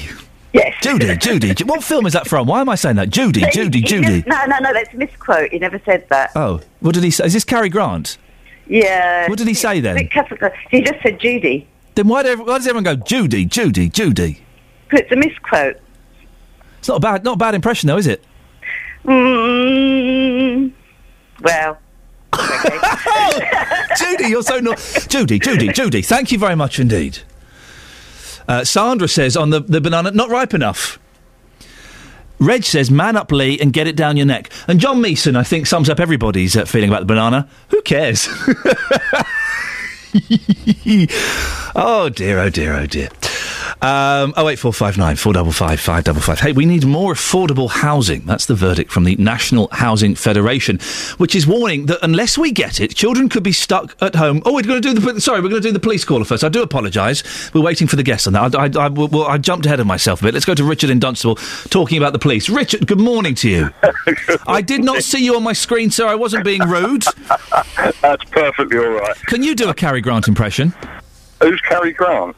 S- excuse me? How old are you? You've got to be in your. You're 53, aren't you? No, I'm 67. 67. You don't know who. You don't know who Cary Grant is. Cary Grant was an actor Yes. um, in my day, but I can't. Oh, Christ, um, Yeah, I that's- can't can't recall his voice to the. The Judy, Judy, Judy, what do you mean? What are we going to? Oh my goodness, there is a murder taking place in the house opposite me. I better get my camera no, out. I'm, I must admit, I'm. I, Archibald I'm, Leach. I'm not a movie buff, and the last time I went to the pictures was in 1973, I think, when Star Wars came out. Um, I honestly, I'm, I say no, I'm, I'm not uh, a great. Uh, Well, Richard, you've called in about slightly more serious things than uh, than uh, Archibald Leach. What what is it you've called it? The police, isn't it? Pol- the, there is not enough police on the streets. Um, the people are right that they don't bother reporting crime because uh, they know there's not enough police on the streets. Uh, it's abhorrent that we are spending billions of pounds in foreign aid and what have you and cutting our police services because it's after all it's our money. But the fact is that uh, all these uh, these cuts are not doing us any good. We Have you reported a crime to the police, Richard? Yes, yes. And what happened?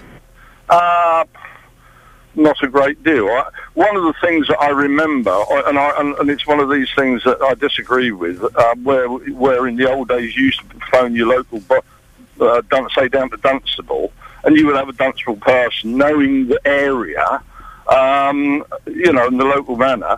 Um, I reported it, and it has to go up to Kempston these days. It, it's when they had all those people broke out of the detention centre at Yarl's Wood. Yes. And I am sure that I spotted three of them in an area where three uh, European people were not really, you know, it was an odd area for them to be in. Yes. And because I couldn't actually describe the place exactly, and, and, and I didn't have me um, sat nav to give coordinates, the, the, the operator up there didn't know what I was talking about, and nothing happened. But I'm sure it was part of these three illegal immigrants that had broken out. I was convinced about it. And you're, the police, what the police said basically, well, well, well, thanks but no thanks. Well, they just, they just, you know, in the end, I couldn't describe it, and uh, um, I, I, the, the the negative vibes that I was getting from the operator, I just, I just, I thought I can't be bothered to ring back. Richard, thank you very much for that. He was getting negative vibes from the police officers, uh, uh, the police operator. What do you think? Really keen to get your stories, good and bad. D- Listen, I'm, I'm, I'm, I don't want to do a let's knock the police show. I, I, I want to get your. I want to see what the feeling is like, what the vibes are like. To uh, quote our last caller, from you, oh eight four five nine four double five five double five. Now back to that story that I was uh, so keen to get to. We need more affordable housing. That's the verdict from the National Housing Federation, which is warning that unless we get it, children could be stuck at home forever. It says around a quarter of parents have an adult child still living with them because property is just too expensive to buy. Separately, the government's trying to crack down on the unlawful subletting of social housing properties. It's estimated between 50,000 and 150,000 properties up and down the country are lived in by people who shouldn't be there. Well, joining me now is Phil Morgan, who is an independent consultant, commentator, and speaker on social housing. Phil, thanks very much for uh, coming on the show this morning. What needs to be done to tackle social housing fraud? Well, good morning. Thanks very much for the invitation to come on the programme. Um, I think the proposals, uh, the bill that was now into an act by Richard Harrington, the local MP, is excellent. Um, I think it gives a real emphasis on tackling social fraud, and I think he's to be congratulated for building a coalition which is across parties uh, and has made a lot of sense. The real challenge now, though, in terms of tackling social housing fraud, is to make sure that councils and social landlords have the ability to actually tackle it. There's been an excellent report by the National Fraud Authority and the Chartered Institute of Housing with a series of recommendations based on pilots throughout the country which does precisely that. So there are the tools there now, as well as the Act, to, to enable social landlords and councils to tackle fraud. So this is people who've got uh, uh, who've got a council house, but they're they're renting a room out, or they're renting the whole thing out to somebody else who shouldn't be there. That- Things like that, yes. Uh, and this new act, it- it- does it go far enough? Do you think? Yeah, I think it does. I don't think the, the issue, the challenge now is about the, the Act itself and its powers. Uh, I think the, the real issue is about making sure that councils and social landlords actually tackle the fraud. Um, you know, the Act gives them power to be, you know, gives gives the authorities power to prosecute people. But the real challenge is to make sure you identify them. Where you identify them, there's two savings to the public purse. One is that people in social housing who shouldn't be are no longer there. The second is sometimes those people put in right to buy applications, and again, that's got a cost on the public purse because the subsidy that's given. We're hearing uh, incredible stories this morning of of uh, people who've got their 42 and 43 year old children living with them because they can't afford housing. There is a real lack of housing at the moment, isn't there? And, it doesn't seem that much is being done to resolve that. Yes, successive governments haven't built enough housing. Um, and that, that's resulted in the situation we have now where the situation is bad and getting worse. Um, and the current plans by the current government simply aren't enough to tackle that. They're helpful, They go some of the way, but they go, don't go anywhere near the way. We've got a couple of real problems, I think, in terms of tackling that shortage of social housing. What's it going to take? Is it going to take a bold government to come in and say, right, we're going to build 50,000 houses this year, 100,000 houses next year? Is anybody prepared to do that? Not at the moment. I think everybody's quite happy to sign up to campaigns like the campaign by the National Housing Federation. You know, they're prepared to do that. Um, what they're not prepared to do at the moment is to do the big investment, the equivalent of an HS2 for housing, which is what we really need. And that's kind of scary for governments because what it will mean, it will mean a lot of money, although you do get some costs back in terms of that, in terms of employment and in terms of investment. Um, and also means tackling some of the NIMBYism, which I'm afraid does stop people building as many homes as they'd like to do. And certainly we need to continue to support the planning process to make sure that that happens. Uh, we, finally, uh, uh, Phil, Peter in Walmer Green, one of my listeners, has been in touch. He wants to know how the, the figure of between 50 and 150,000 uh, uh, uh, f- properties with fraudulent people renting them uh, in. Where, where do these figures come from? It, comes from the work that's been carried out in the pilots I talked about earlier. The, the, the best guess is there's a figure of just under 100,000. But because, you know, the point I made earlier, that not everybody is necessarily taking this on at the moment and investigated it thoroughly, it's very difficult to be absolutely sure and precise what the, the actual number is. So that's why you've got the, the range of 50 to 150,000. My best guess is it's probably somewhere in the middle of that. Phil, thank you very much indeed. That's Phil Morgan, independent consultant, commentator, and speaker on, speaker on social housing. Travel news for beds, cards, and Bucks. BBC Three Counties Radio. Got an update on the M25, Iain. There's just one lane closed now, anti-clockwise between junctions 25 and 24 from the A10 to Potters Bar after this lorry fire from overnight. Still long queues. They're back kind of halfway between junctions 26 and 27, so no longer back to the M11, but halfway back uh, to there. There are delays on a number of other roads near the motorway, especially on the A10, which is queuing down uh, towards the M25. Um, the A414 looks very busy east going into Hertford. It's slow in both directions, especially westbound towards London Colney, uh, where there's a queue showing up on that stretch of the A414. And then on the M25 anti-clockwise junction 17 to 16, it's still a little bit slow uh, from Maple Cross to the M40. Russell Holding, BBC Three Counties Radio. Across beds, hearts, and bugs. This is BBC Three Counties Radio.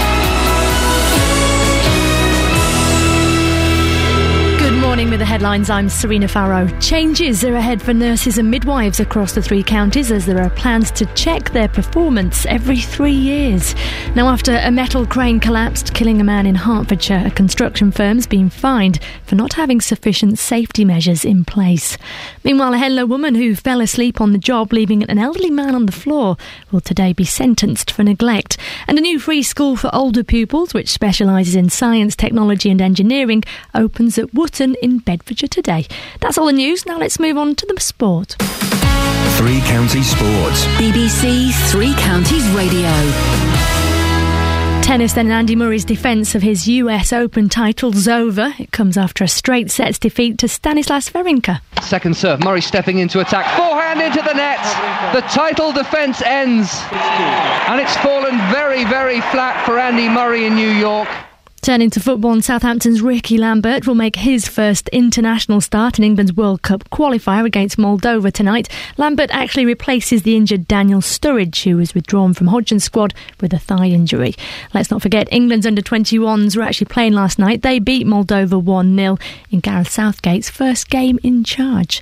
Locally, then, MK Dons play Swindon tomorrow in front of the TV cameras. League One game kicks off at quarter past 12. Manager Karl Robinson's been making sure his players are prepared properly for that early kick-off. You got to make sure you're up for it. You've got to make sure that you're to bed earlier.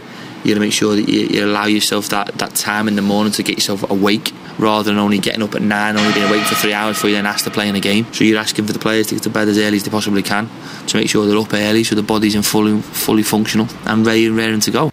Elsewhere in League One, Stevenage manager Graham Westley believes his squad have gelled quicker than they thought they would.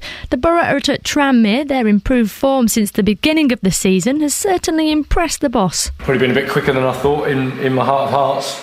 I'd have loved to have thought that um, we could just come together and be magical straight away, but when you're bringing lads to a new level, bringing them up from the conference and up from League Two, it takes time for them to adjust. So um, the learning phase was always going to be tough, and uh, I'm surprised how quickly they've come together. To be honest. League Two and Wycombe are at Hartlepool in the conference. Luton have a late kick-off at home to Grimsby. That's at 5.30. So away from football, England and Australia start their one-day series in cricket at Headingley this morning. Play gets underway at quarter past 10. And for all those rugby fans, the Aviva Premiership returns tonight as Newcastle Falcons host Bath. Locally tomorrow, London Irish take on Saracens and London Wasps entertain the Harlequins at a later start of half past four. BBC Three Counties Radio, more from me at 8 across Beds, Herts, and Bucks. This is Iain Lee. BBC Three Counties Radio. Oh dear. Natasha's not happy. Natasha is not happy. Natasha Trud- Trudgill, Trudgill, Trudgill is one of those is correct. I can guarantee it. Almost is unhappy about the banana talk. Uh, we are having literally having a, a fisticuffs here, fisticuffs uh, about what colour a banana should be. It's taken the internet by storm. Some of you may be struggling to log on to your usual uh, websites today. That that's our fault. I apologise in advance. But Natasha says, "Sort it out, you lot. I'm meant to be waking up for work. You're just putting me back to sleep." And then I think she's fallen asleep at the keyboard because there's, there's lots of Zs. I, I think that means she actually fell asleep at the keyboard. So, Natasha, I apologise wholeheartedly. I'll do everything I can to give you a metaphorical boot up the backside. Coming up in the next 30 minutes, we'll be finding out why Kelly Betts was late and also hearing your stories about being late for work. And this morning, we are trying to find the oldest um, child living with their parents. I thought in Beds, Herts and Bucks, we'd struggle to get someone over 30. Well, very quickly, we got someone who was 42, 43. We have someone even older than that. I'll tell you how old in a few minutes. Recently on this show, we covered the story of a woman from St Albans who was asked to leave a bakery because she has a guide dog. The manager at the bread shop in the Maltings had uh, told Emma Hanford that her dog couldn't go into the premises because there was open food on display. Well, the shop has since then apologised and done a cracking job of apologising as well, I think, but it seems that the problem of access for blind people is even bigger than we thought. Richard Leaman is from Guide Dogs UK, which has come out with some concerning statistics. Richard, you've seen a rise in complaints to your organisation. What's happening? We, we have. We, we've been uh, always conscious from our, our guide owners that there's been a problem, but we thought we'd do some uh, a bit more specific statistical research. And in the last year, we've had uh, over 400 cases where guide owners have been refused entry to either a uh, public transport or to a um, to a premise. And um, the, the numbers appear to be going up. Now, whether that's just because they're getting so fed up with it, they're reporting more, or whether things are getting worse, we're not sure. But the the harsh reality is that the people who've been given the freedom of independence and movement uh, by a guide dog are having it taken away by people who are breaking the law. Public transport. Yeah, they, I mean, in in the in the transport.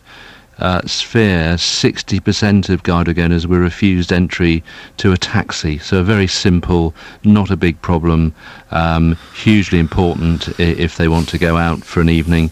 And um, taxi drivers just completely unaware of the law preventing them from getting in. Oh, and they're saying, well, I don't, I don't want your stinky dog in the back of my car. Jog Yeah, on, I mean, mate. There's, there's prejudice there. There's a lack of understanding that guide dogs are, are incredibly, they're very healthy animals, very well groomed, very well trained. They're not a health or hygiene risk. Um, but far more important, the government, I think, rightly have decided that uh, blind people should have the freedom of movement that, that, that, that you and I enjoy. And, and uh, having a guide dog is, is no reason to prevent access to, to transport or to, or to a public premise. This is the third time this week I've had to highlight it, but I feel we should. Just to clarify, if you've got a guide dog, you can take that guide dog anywhere, can't you? Yeah, as long as it's on a harness and it's working, yes. I mean, if it's in, if it's acting in the capacity as a pet dog and it's just running free, then you know, you, you the guide owners need to run their dogs in places where dogs are allowed. But when it's working, it can go wherever it likes. Hospital, restaurants, buses, taxis, anywhere. Yep, absolutely. Why do so many businesses not know this? It's well, it, it's it's a really good question, and it's something we're we're working hard on. Uh, they, when we speak to the managers and the owners, they are desperately keen to help us and, and bend over backwards to, to, to, to rectify the problem. It is at the coalface. It is the staff. They're not being briefed. They're not aware of the law, and uh, for a number of uh, through a number of means, we're going to try and raise awareness of, of the problem. Uh, we've got a, an, a, a, a scheme called My Guide Open for Business, where we will go and brief businesses on on how how to make their business open and friendly for blind people and how to, to sighted guide them around their, their premises. And I think with a combination of awareness raising, continually pressurising people who break the law, uh, we, we should see we should make some headway. But um, it's it's not an easy journey, and it's hugely um, expensive for us. We're, we're a charity. We don't get government any government money. We um, these dogs cost fifty thousand pounds a shot, and and their utility is being completely destroyed by people who are who are breaking the law. Um, c- can you describe what it must feel like for for the blind person who you know goes out to a restaurant or pops into a baker's to, to get a croissant and uh, and they're booted out? That must be humiliating. Yeah, it is. It's humiliating if you're with your family and, and you- you're out for the evening um, uh, in a restaurant. It's embarrassing. It can destroy a, a birthday or a celebration. I mean, it's just it's it's wrong. It's it's emotionally upsetting and and it's illegal. Uh, Richard, I really appreciate your time this morning. Thank you very much, Richard Leaman from uh, Guide Dogs UK. Hopefully, we can put that one to rest. I feel three times this week. You know now, don't you? My listeners are very well educated. They know if they work in a shop, a guide dog comes in. Welcome, come in, come in. It's the listeners to Heart who don't know. I'm joking. I'm joking. I'm joking. So, trying to find the oldest child living with their parents. We started off at 42, very quickly went to 43. Carol's texted him. My brother has never left home. He lives with his mum. He's 49. He's 49 years old. That's. Uh, Carol, there's something odd there, isn't there? That isn't right. We're never going to beat 49, are we? Are we? 740. Can we beat 49? 08459 455 555. Can we find the oldest person living at home with their parents? Let's have a quick look at the rest of the newspapers, shall we? Because guess what? Kelly Betts is late again. We're supposed to be going to Kelly Betts for a report about being late. She's late for the report about being late. What a plum. What a plum. Someone sent me an interesting message about it. Here we go, look. Uh, where have I put that? Oh, um, Mark has texted in. Late for a work programme appointment. First time, benefit stop for 13 weeks. Second time, benefit stop for 26 weeks. Third time, three years. It's the law. I think what Mark is saying, um, dear listener, is that uh, any members of my team who are late should have their wages stopped for 13 weeks for a first offence.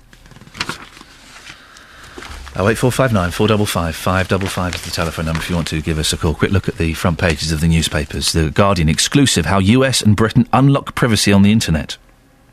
Elaborate safeguards broken by NSA, GCHQ. Encryption meant to protect emails, banks, and medical records. New Snowden revelation certain to cause political.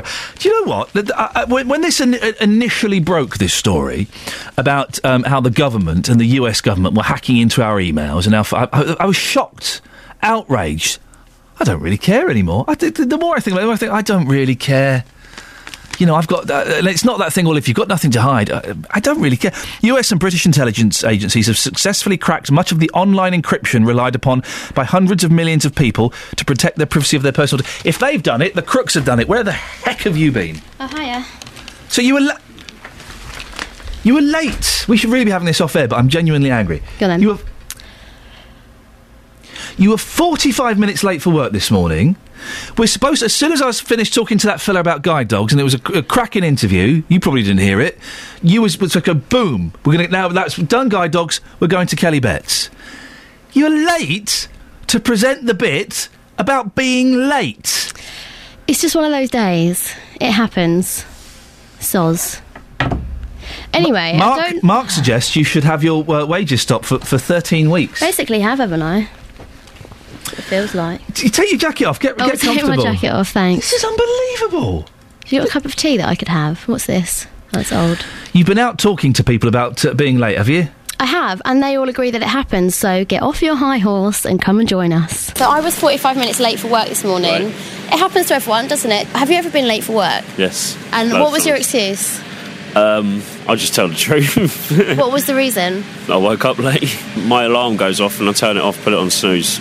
So you, you slept through your alarms? Yeah. That's what happened to me. Right. It happens, doesn't it? It does happen, yeah. How many minutes late were you? About half an hour last Saturday. I work all day on a Saturday, so it's hard. Have you ever been late to work? Yeah. And how, how many minutes late were you? Like one hour. One I woke Up late. Yeah, woke up late because I was too tired the day before. And what did you say to your boss when you got in? I woke up late. Sorry, I'm late. Was that okay? Well, because it was my first time, that's why they just yeah they just let me off. I was 45 minutes late for work this morning. Don't tell my mum. Have you ever been late for work? I'm late now. Oh, you're late now. How many minutes? how many minutes are you late? 15. And what's your excuse? Looking at myself in the mirror, I suppose. You're looking at yourself in the mirror. It made you 15 minutes late. Take take extra long to get ready. I'll let you get on then. thank, you. See, it happens. That guy's late for work right now. Have you ever been late for work? I have, yeah. What was the latest that you were late for work? Three hours. Three hours. What happened? Got stuck on the motorway. If I'm honest, I think I've been late once in the last six years to work. Conclusion? It happens. So those are your kind of people, lazy people. I don't know how. Oh, that last guy's been late once in six years. Okay, well he did well. you. Well, I, I've not. I've never been late for this job. So, this is what happened. You were late. You rang up. You said, I'm late. And then you rang up again and said, Oh, I've got a bit of a headache. I'm not actually going to come in. I so didn't- basically, you were late and then you didn't come in. I've got a That's neuro- worse. I've got a neurological condition. Yeah. I had. I suffered from a migraine. I was in a lay-by in Langley, heaving up my insides. Tell it to someone who cares. You doing anything else for the rest of the morning, or is that it? I could go out and see how people like their bananas if you like. Is that what it's come to? It's, it's, what it sounds like. Otherwise, um, just hang about. No, g- right, no, out now. Go and find out how people like their bananas. Okay. Go. Thanks. Thanks very much indeed. Kelly Betts there, ladies and gentlemen, who used to work at BBC Three Counties Radio. Oh eight four five nine four double five five double five is the telephone number. Eight one three double three. Start your text three CR. It's coming up to a quarter to eight. Let's get the latest travel with Russell. Travel news for Beds, Herts, and Bucks. BBC Three Counties Radio. Well, the latest on the M25E, and there is just the inside lane that's closed now, anti-clockwise between junctions 25 and 24. So from the A10 to Potters Bar, after a lorry caught fire overnight. I'm told they hopefully get that lane back open uh, later because uh, they've only got a bloke sweeping the road. I'm told. So I just can imagine this guy with a broom on the M25. Still long delays. The queue's halfway back between junctions 26 and 27, so not quite back to the M11, but still taking ages to get through the queues. The M11's been queuing into town from there, and the North Circular in London, there are long delays where traffic's been avoiding the M25 as well. M25 also slow anti-clockwise in between junctions 17 and 16, the bit from Maple Cross to the M40. Been delays on the A414 heading uh, east into Hertford, both directions, but especially westbound approaching London Colney. Uh, there are long delays, in fact, back as far as Colney Heath now uh, towards there. Uh, I can see delays on the A41 at Kings Langley, getting down towards junction 20 of the M25. The A5 through uh, Dunstable looks a little bit slow each way. Russell Holding, BBC Three Counties Radio. Thank you, Russell. 7.46, it's Friday, the uh, 6th of September. I'm Iain Lee, and these are your headlines on BBC Three Counties Radio. Every nurse and midwife may have their performance checked by 2015 to make sure they're doing their job properly. A study has found that women aren't reporting rape because of a lack of faith in the legal system. In sport, Southampton's Ricky Lambert will make his first international start in England's World Cup qualifier against Moldova tonight. Coming up, we'll be taking more of your calls about uh, whether you've reported crimes to the police. But before that, let's get the latest weather with Elizabeth Rizzini. Beds, Herts, and Bucks weather. BBC Three Counties Radio. Very good morning to you. We've got outbreaks of rain through the course of the morning into the afternoon. Most of it will be light. We could see the odd heavy burst, I suppose, at times. Um, generally, not too much of it by the time we get to uh, the first part of the afternoon. It will be a drier and a brighter end to the day. But uh, yeah, a little bit of wet weather around. Certainly quite a lot of mist and murk as well. Lots of low cloud. Temperatures a good deal cooler than they were yesterday. They're really not going to rise very far from where they are at the moment. So we're just looking at highs of 18, possibly 19 degrees Celsius in many of our towns today. That's 66 in Fahrenheit overnight tonight. Then uh, feeling a lot cooler. We're into the cool air now. So temperatures down to 11 or 12 degrees Celsius. And the weekend, well, it's not looking too bad. An improvement on today. Lots of dry and bright weather around on Saturday and on Sunday with some spells of sunshine. The small risk of catching some showers here and there at times, um, particularly I think tomorrow morning and then at the end of the day tomorrow too. But um, but you know, all in all, oh, it's not going to be a bad looking weekend weather-wise. It's just going to be cool compared to what we were seeing earlier on in the week. Highs of only 18 degrees, 64 in Fahrenheit. That's the forecast. Every weekday from 12, Nick Coffer brings you. We're talking antiques and collectibles. It doesn't have to be old things. These anxieties that you have, when you get rid of this first one, you'll find that all these other things that you're talking about can fall into place. Nick Coffer. We've had some great music today. The Beatles, ABBA, Smokey Robinson, Adele, Pink Floyd. Nick Coffer. I am wearing bright purple jeans. Weekdays from 12 on BBC Three Counties Radio. Wowzers. So, uh, we need more housing. There's not enough housing. I think everybody pretty much accepts that. But because of uh, the, the lack of housing and the expense of the housing that's available, more and more children are living at home with their parents. I didn't think, genuinely didn't think, we'd get anybody in Beds, Herts, and Bucks over 40, over 35 who lives with their parents. Straight away, 42 and 43. Just had someone who's 49 who lives with his mum. How sad is that? Lucine is in Luton. Good morning, Lucine. Good morning. Please don't tell me you can beat 49. Oh, God, with ease. oh, really? Yeah, my brother is actually going to be 51 uh, the 9th of October Yeah. this year, and my sister will be 50 uh, June, February the 12th Yeah. next year. They don't. They don't live at home with with mum and dad, do they? They live at home with mum and dad. I'm. I'm. Unbelievably. I am speechless. So am I. What? What? What's their excuse? Um, my brother actually sold a property uh, maybe 2000 and didn't have enough at the time and had lost his job. So um, he said, well, can I come home? But unfortunately, my son at the time was studying in London and was living in his room. He'd just finished his course. So he said, oh, it's a good thing you've done that. You can move back to mum's. And he moved in. Your brother kicked kicked his nephew exactly out of the bedroom and said, "Right, well, well done. You finished. Off you go. I'm coming back." That's incredible. And what's your sister's excuse? Uh, my sister actually worked for a housing association years ago. There's the uh, irony. Yes. Yes, I know. And she actually got an apartment. Uh, we don't know the reason for why she left, but she's been home basically for most of her life, bar about a year. And does mum do their washing up and cook their tea and stuff? Uh, cooking food, yes. Washing clothes, no. Oh, she's laid down the law there. What do your parents say about this, Lucine? Well, my father, he's one of these. I'm the dad, they're still my babies. That scenario. They're 51 and 50, they're not babies! Doesn't matter to my father. And my mother just wished they'd bloody leave. How did you manage to escape? How, how, how come you, you know, kind of grew up and, and left the nest? I grew up at 19 and left home. Wow. and went out and had a wonderful time there. They've got they've never been married and they've got no children either. So they had those they didn't have those responsibilities. So With the greatest of respect to your, your siblings, it's weird, isn't it? It is weird at 51 and 50. I mean my son said to me just a moment ago, Oh goes, Mummy, don't do it. Don't let the world know. Oh, uncle and auntie have been. Sh- How old's your boy? Uh, he's thirteen. My eldest is a lot older than that. Okay, and, and the eldest, is, is he gone? My oh yes. Oh yeah, my two eldest have gone, they now have their own families. Oh. I made sure that they left and went out in the world early. In their early twenties. Lucine, I appreciate your honesty. I appreciate you um, uh, uh, embarrassing your family. Who knows? Maybe it will prompt your, your 51 year old and your brother and your 50 year old sister to move out. Mum still cooks their tea for them. She, she draws the line at d- washing their clothes. I bet she does it from time. I bet she does it from time to time. Oh wait, four five nine four double five five double five. We've got an hour, just over an hour. Can we beat fifty one? We can't beat fifty one. We can't. We can't.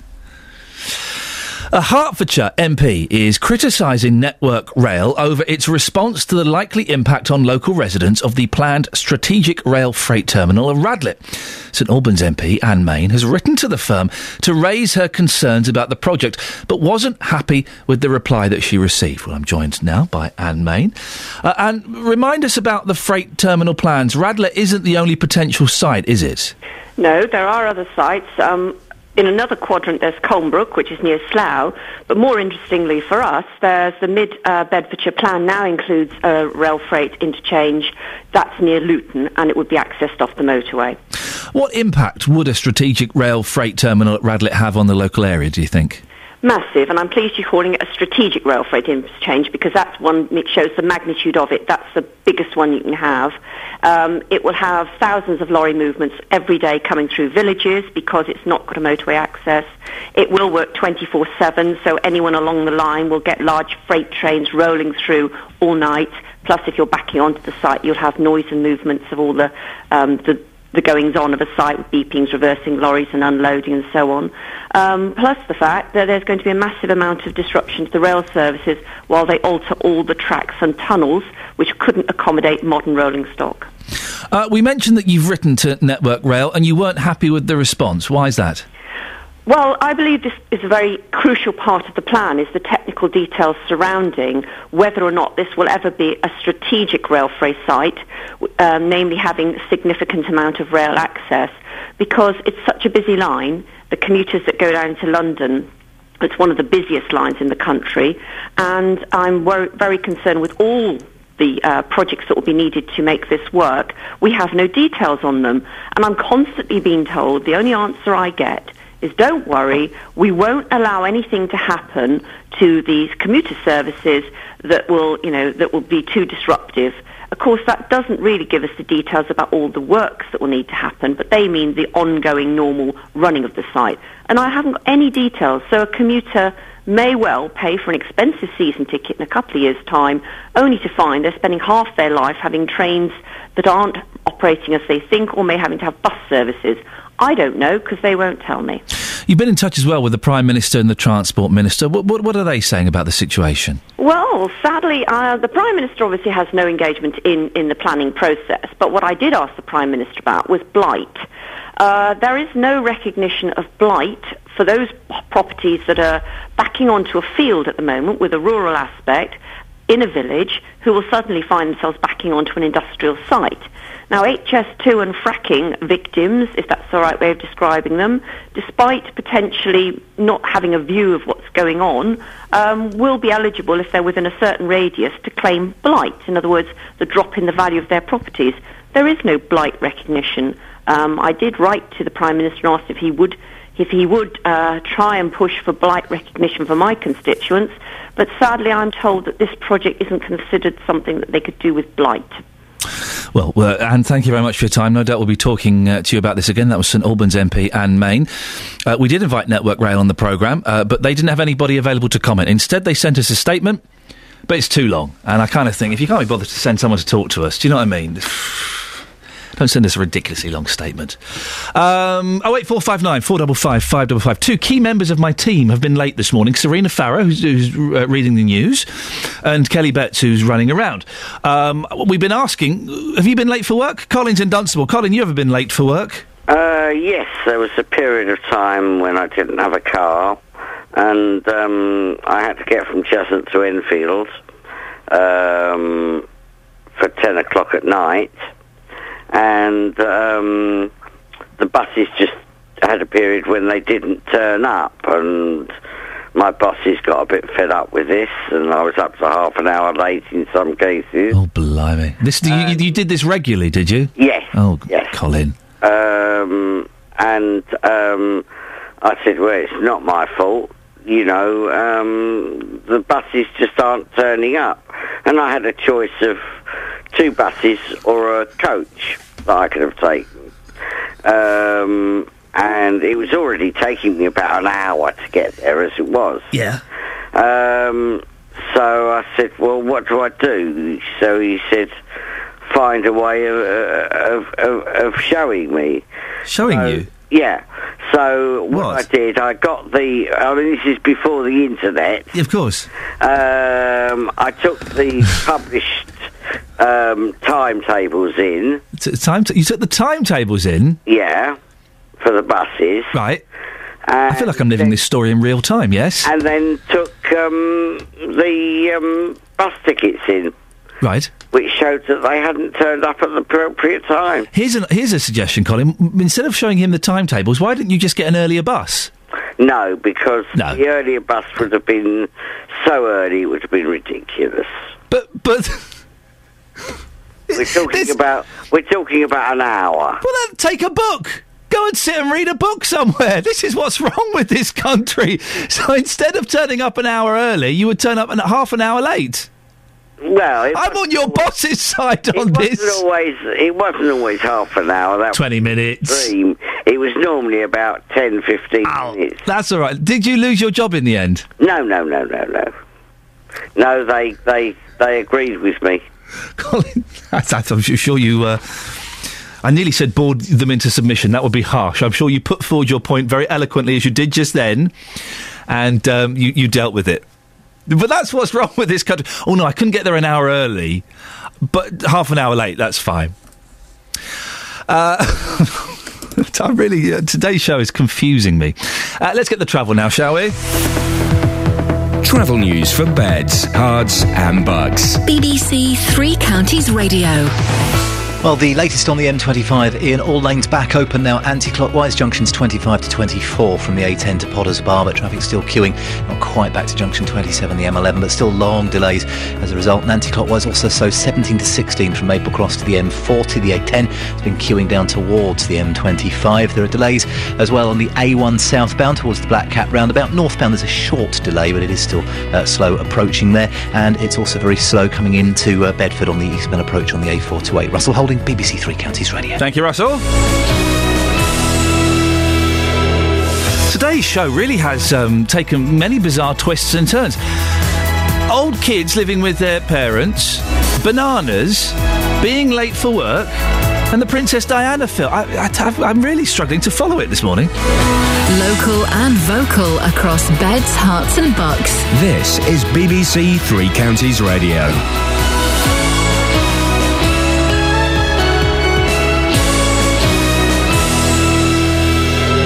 It's 8 o'clock. I'm Serena Farrow. The headlines are nurses in the three counties up to the job. Women don't feel it's worth reporting rape and staying at home until your late 40s. BBC Three Counties Radio. Now, every nurse and midwife may have their performance checked on a three yearly basis just to make sure they're still up to the job. We need a system that applies to nurses wherever they work across the many different care systems. It creates a system of making sure that training and development happens. When nurses are under pressure, it's very, very easy for training and development to be the thing that gives in the system. And revalidation makes sure that that doesn't happen. The director of the Royal College of Nursing there, Tom Sandford, the plan is to bring in the change from 2015. Their plans from the Nursing and Midwifery Council are partly based on feedback from patients after the failings at Stafford Hospital. In other news this morning, a study's found women aren't reporting rape because of a lack of faith in the legal system. Well, 16% surveyed said they'd been attacked, but only a fifth of those actually reported it to police. And it seems the same's happening with less serious crimes. Well, Norman Brennan spent more than 30 years with the force. He says it's always worth reporting it, even if officers haven't done something at the time. He says when he was working, there were certainly minimum standards. You met the victim and you took a statement. There was no CCTV. If there was no witnesses and you did your local collator's check at the area that the crime actually committed, you had that statement on file.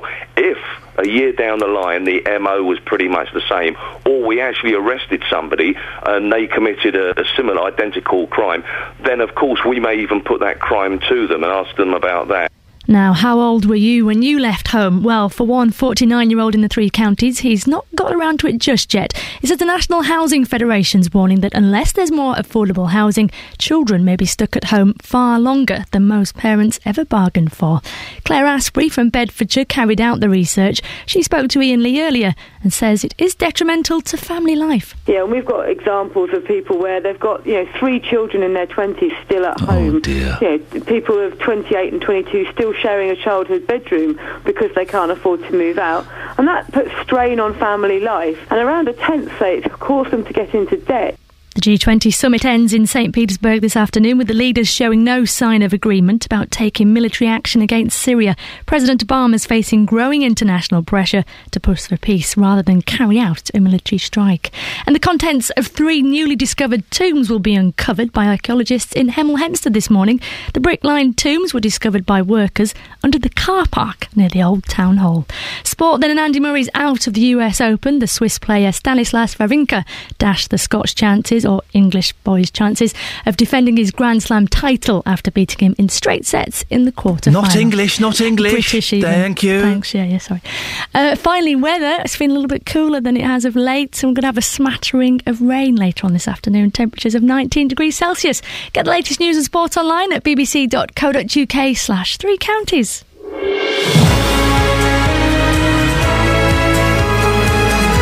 Thank you, Serena. Morning, this is Iain Lee, BBC Three Counties Radio. It's Friday. We'll end the show with a little bit of music, as we often do. Before then, lots for you to get involved in. And boy, have you been getting involved this morning. Primarily about bananas, but, but never mind. A study has found that women are not reporting rape because of a lack of faith in the legal system. A caller to the show yesterday said they wouldn't bother going to the police if they were a victim of crime as nothing would be done. Have you lost faith in the police? We need more affordable housing. That's the verdict from the National Housing Federation, which is warning that unless we get it, children could be stuck at home forever. We've been trying to find the oldest child still living at home with their parents in Beds, Herts, and Bucks. We just had a call. A 51 year old son and a 50 year old daughter still living with their mum and dad. And mum still cooks their tea. We're not going to beat that, are we? Are you? Have you got older children? Not necessarily that old, but older children living with you, and you really want them gone, and you just don't know how to shift them. And how do you like your bananas? Uh, some of my peers are in Hollywood right now making movies. I'm asking how you like your bananas. It's created a furore on the internet. Lots of ways to get in touch. Facebook.com forward slash BBC3CR. You can send me a text. 81333. Start your text 3CR and you can give me a phone call 08459 455 555. Across Beds, Herts, and Bucks. This is BBC Three Counties Radio. Is it always worth reporting a crime? A study has found that women are not reporting rape because of a lack of faith in the legal system. 16% of women surveyed said they had been raped, but only a fifth of those reported it to the police. And so many times we hear on this show and on Jonathan's show callers uh, ringing in saying, well, there's no point in, in, getting in touch with the police. They don't do anything. They don't do anything. They don't send anybody out. They, they fob you off. Has that been your experience? Have you reported crimes to the police and been disappointed with the response? Have you not bothered reporting crimes to the police because you just think, well, it's not worth it? We know the police in Beds, Herts and Bucks are uh, they're all facing cutbacks in terms of not only money but in terms of staff. Or maybe it's the opposite. Maybe you've reported a crime and you th- you, the police have done a cracking job.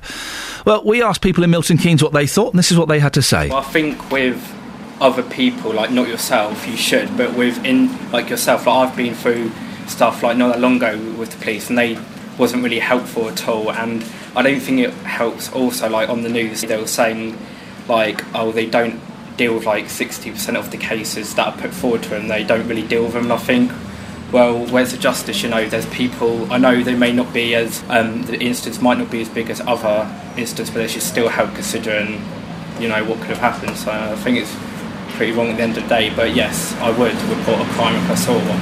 Yeah, definitely. Of course, if I saw a crime going on, definitely I have to report it. Crimes begin at a very small stage and it develops. I wouldn't think twice to hesitate. It depends really on, on some circumstances, I guess, if people are in danger. Um, but yeah, I think I wouldn't hesitate to call the police at all. No, no way. I mean, obviously, it's some circumstances, some things they don't don't always, you know, not always here on time or something like that. But people can be a bit nitpicky, really. But I would have faith. Yeah, I would have faith in, in them responding. I'd be nervous to do it in case, uh, you know, if I said to them I'm going to call the police, or they knew I was going to call, call the police, whether they might, you know, come at me.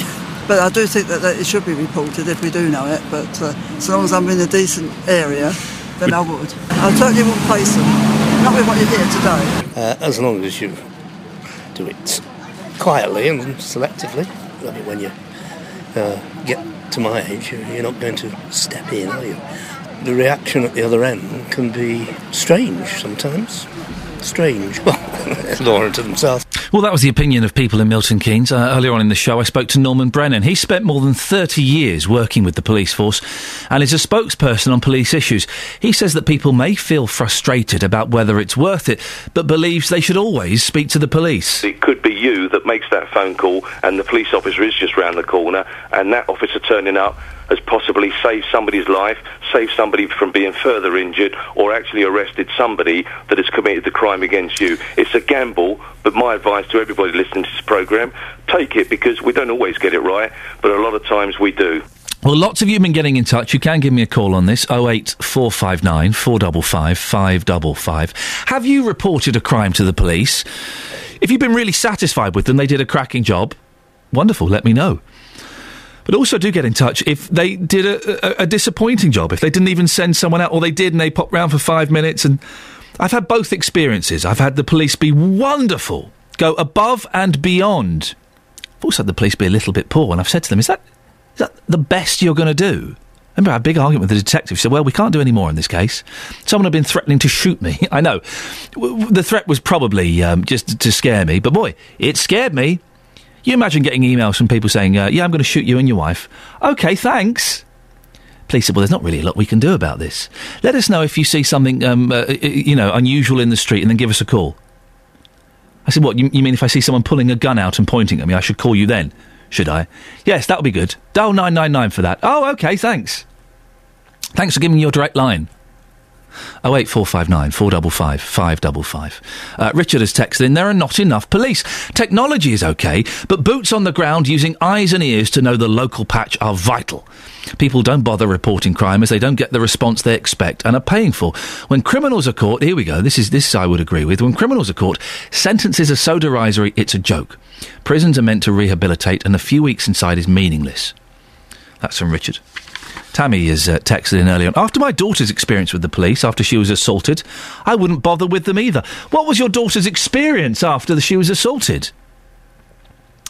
I had several things stolen from my back garden. I didn't bother reporting it.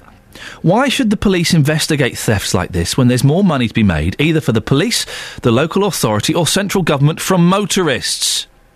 The police definitely don't help when there's newspaper articles like the one yesterday about a service that only bothers investigating about 40% of uh, reported crimes. Um, but then Jenny, and I mentioned this earlier on to, uh, to, to Norman, Jenny uh, makes the good point. Rachel Manning's murderer was caught after committing another crime, which wasn't reported by the victim, but by a witness. If he hadn't have bothered, well, he wouldn't have been caught. This is one of those things where we can get statistics and we can get figures and we can get numbers. La, la, la, la. But really, the, the, the only way we're going to illustrate this and we're going to begin to understand this is by getting your stories, your real life accounts of what has happened to you. 08459 455 555. Text 81333. Start your message with 3CR. Text will be charged at the standard network rate. BBC Three Counties Radio.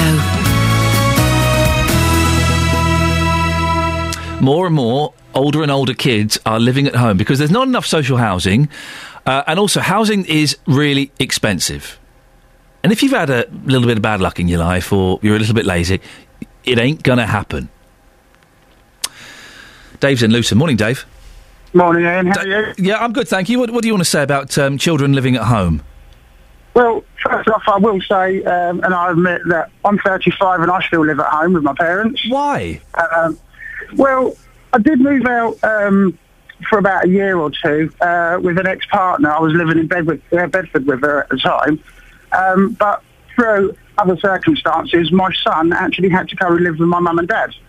Um, and with my parents now being in their 60s, I feel like it's a little bit of a burden on them. So uh, I've never moved out because of it. Um, are you not a bit embarrassed, Dave, to be, be 35 years old? You, you are a grown man and then some, and you're living with your mum and dad. Yeah, but like I say, because I've got my, my son, my 13 son's living with my parents, I, I think it's a bit of a burden. So, you know, I stay, to, I stay at home to help him out. But why why can't he live with you or your, your ex? Um, we just don't, we just, we just can't get on with each other. Well, why- why- hang on, why don't you why does why don't you move out and get a flat and your boy moves in with you? Um, well, because he's 13 um, and because of the circumstances he's under, my um, son has actually got to stay with my parents until he's like 16. All right, that's that, that's a court order, is it?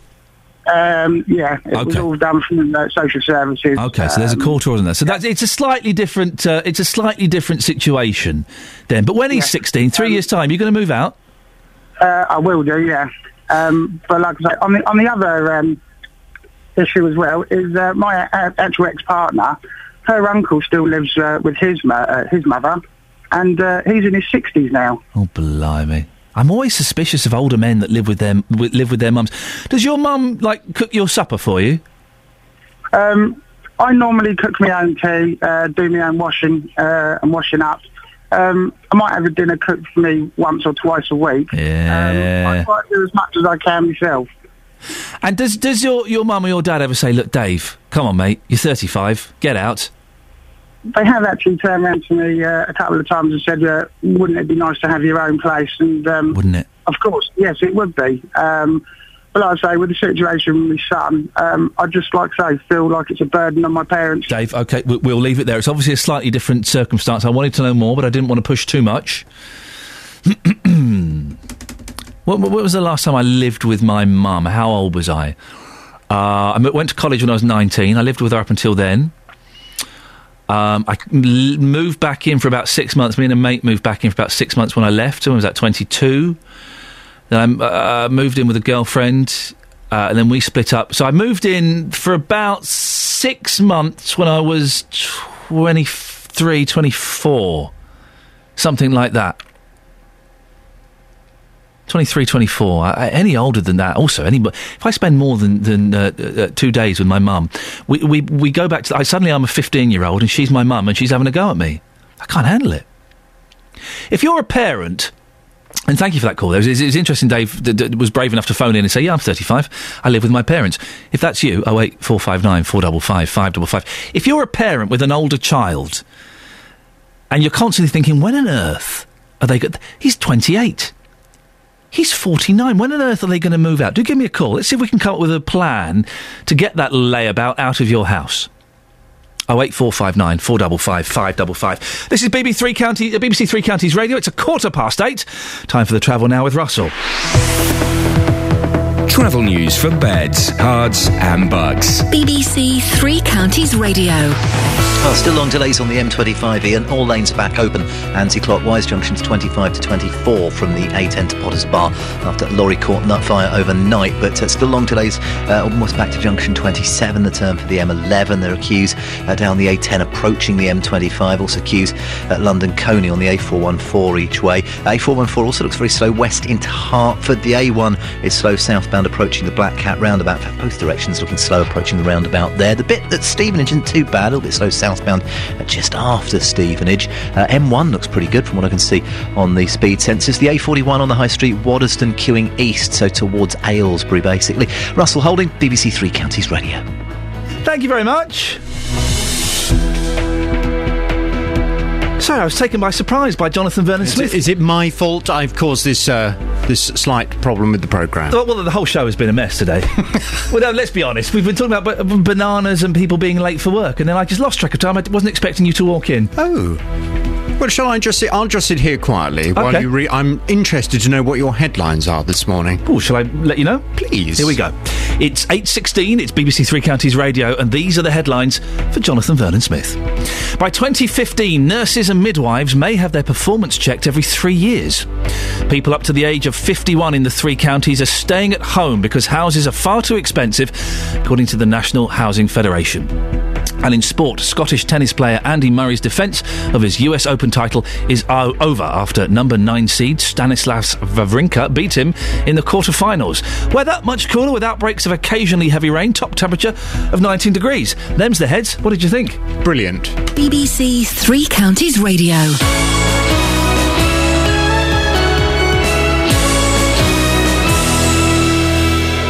On Saturday, it's an extended three counties sport with another four live commentaries.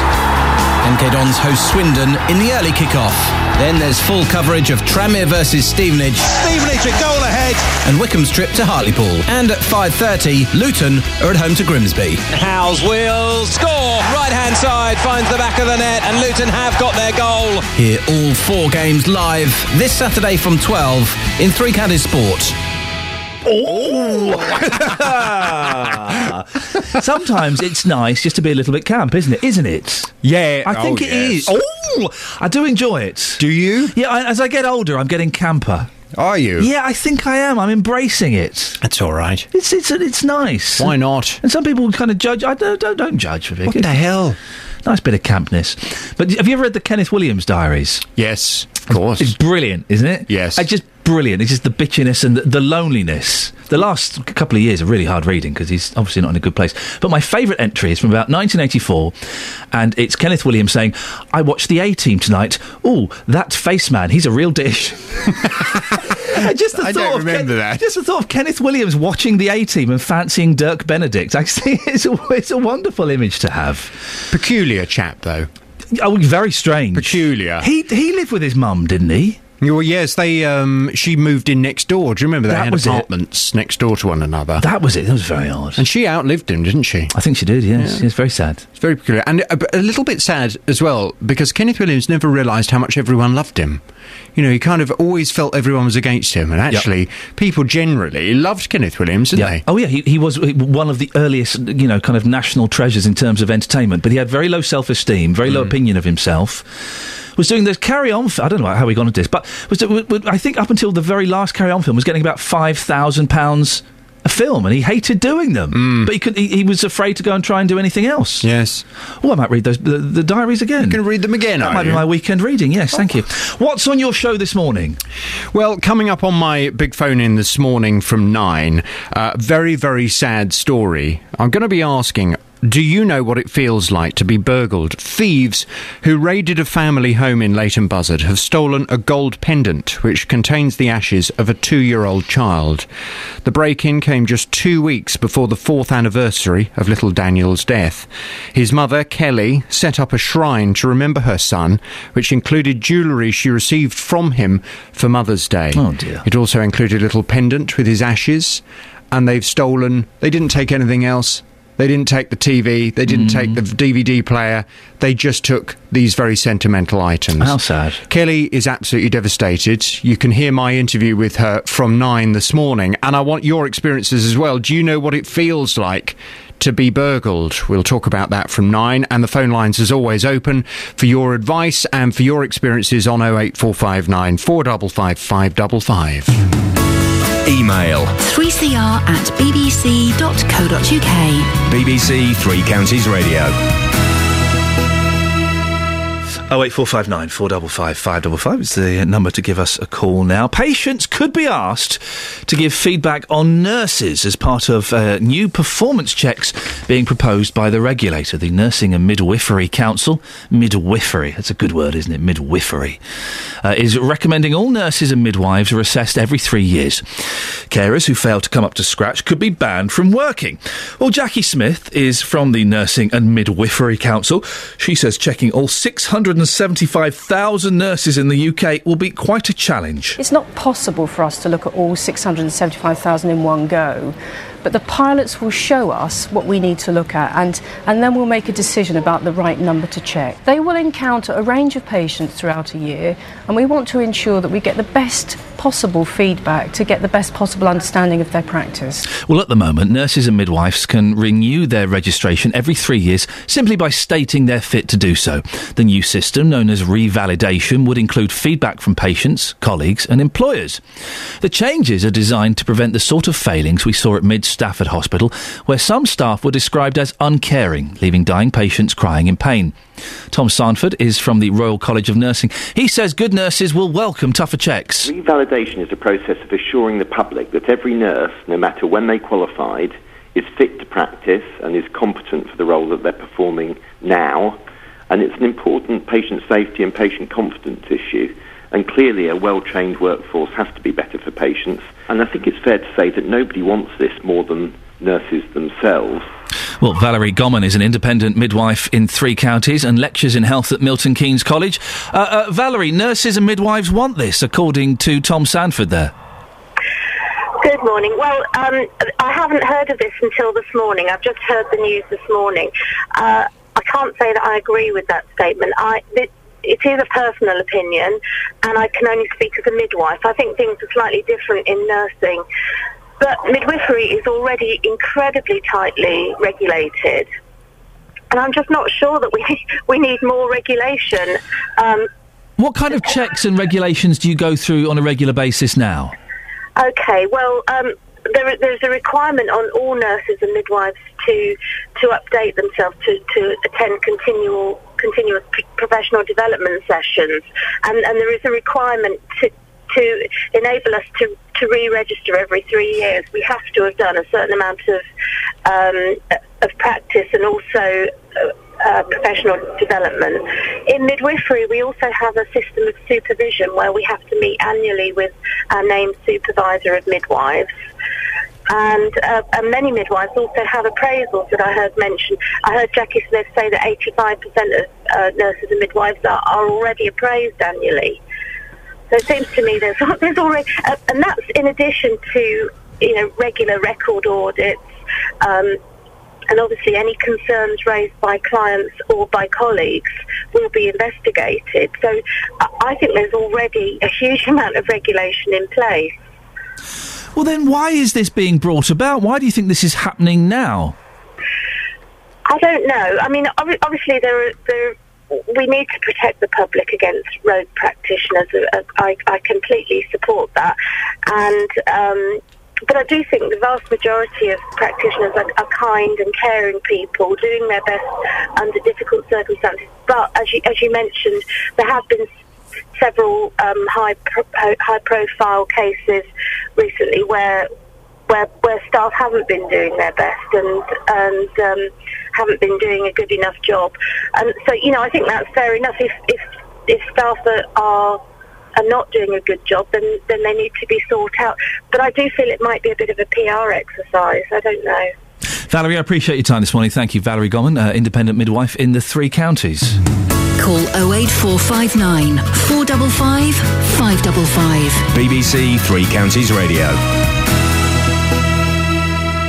So, more and more uh, uh, kids are living at home with their parents. When I say kids, I'm talking 13, 14, 15. You would hope they do live with their parents. I'm talking 25, I'm talking 45, I'm talking f- f- f- 55. I think we've been up to 53 so far, possibly the oldest.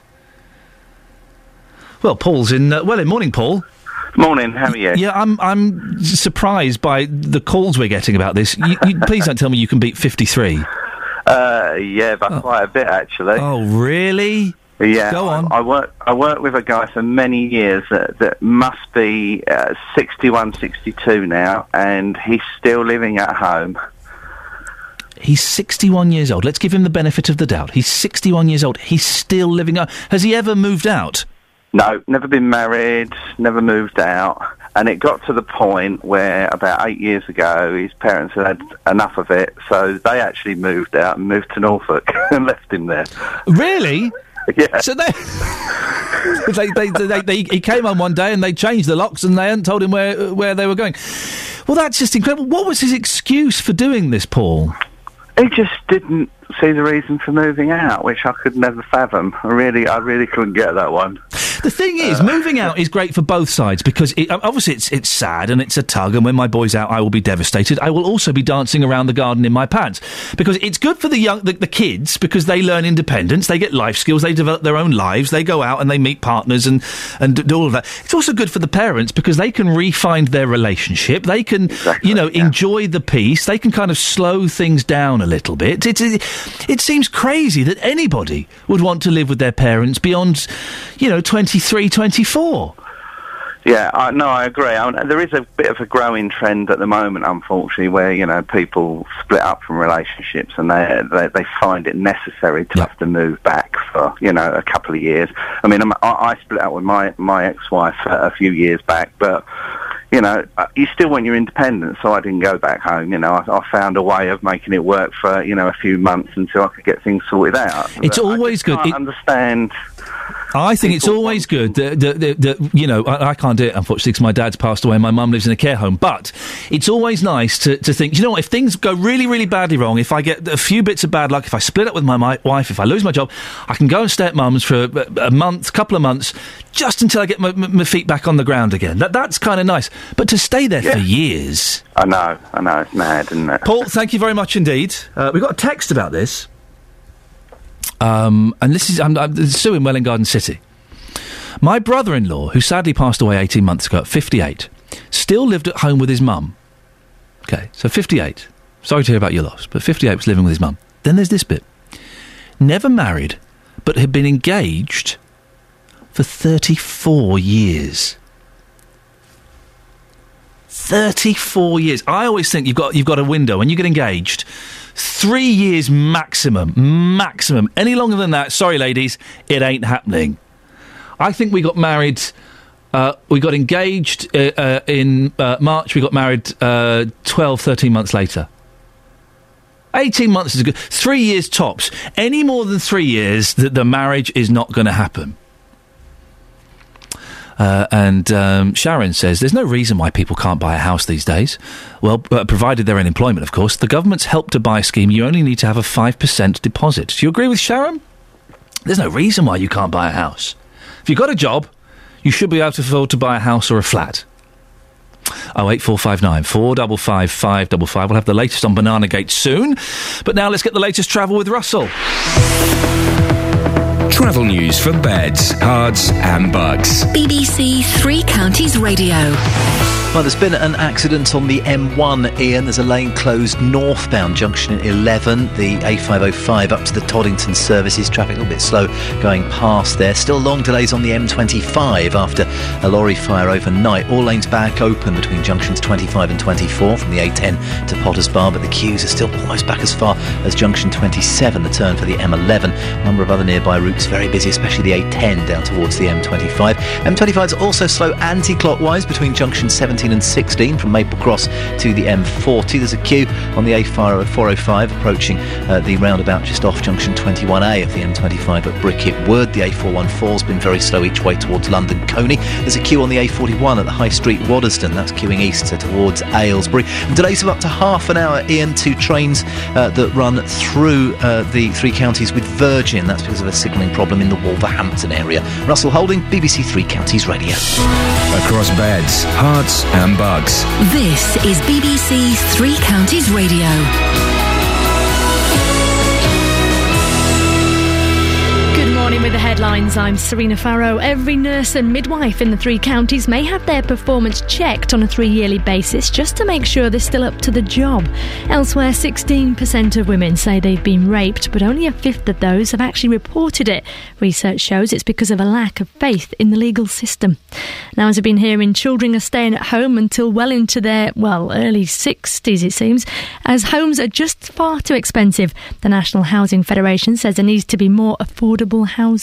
And a new free school for older pupils opens at Wootton in Bedfordshire today. However, 165 of them will be taught at their temporary site at the village's upper school. That's all the news. Now let's get the latest on sport. Three Counties Sports. BBC Three Counties Radio.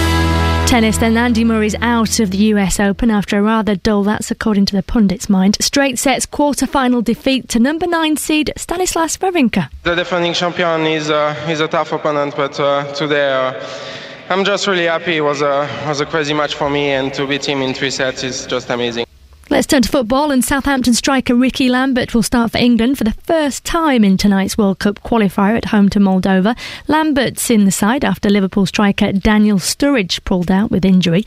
England captain Steven Gerrard says they'll make sure they make the most of Lambert's ability. We've got to play to Rickie's strengths when he's out there on the pitch, which is crosses into the box. He's a fantastic header of the ball, and it showed against Scotland. But his all-round game um, over the years has got better and better, and he, he certainly deserves an, an international break, and he got it. More locally, MK Dons play Swindon tomorrow in front of the TV cameras. The League One game kicks off at quarter past 12. Manager Karl Robinson's been making sure his players are well prepared for the early kick-off. You got to make sure you're up for it. You've got to make sure that you get to bed earlier. You got to make sure that you, you allow yourself that, that time in the morning to get yourself awake rather than only getting up at nine, only being awake for three hours before you then asked to play in a game. So you're asking for the players to get to bed as early as they possibly can to make sure they're up early so the body's in fully, fully functional and ready and raring to go.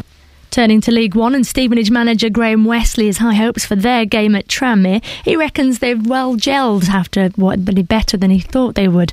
In League Two, Wycombe are at Hartlepool and elsewhere in the conference. Luton have a late kick-off at home to Grimsby. That's 5.30. Cricket and England and Australia start their one-day series at Headingley later this morning. Finally, Rugby Union's Aviva Premiership returns this evening as Newcastle Falcons host Bath. Locally, London Irish take on Saracens and London Wasps entertain the Harlequins at the later start of half past four. BBC Three Counties Radio, more from me at nine. Across Beds, Herts, and Bucks. This is BBC Three Counties Radio. Morning, this is Iain Lee, BBC Three Counties Radio. Don't forget, a brand new podcast will be released into the wild uh, today, probably about one o'clock, two o'clock, something like that. You can get it from um, the BBC Three Counties website. There's a little link for podcasts there. It should say podcast, as at the moment mine is the only one. Uh, or you can go to iTunes. If you go to iTunes, type in Iain Lee, I A I N L E E, BBC, it pops up. Uh, it's, it's, it's quite a long one this week.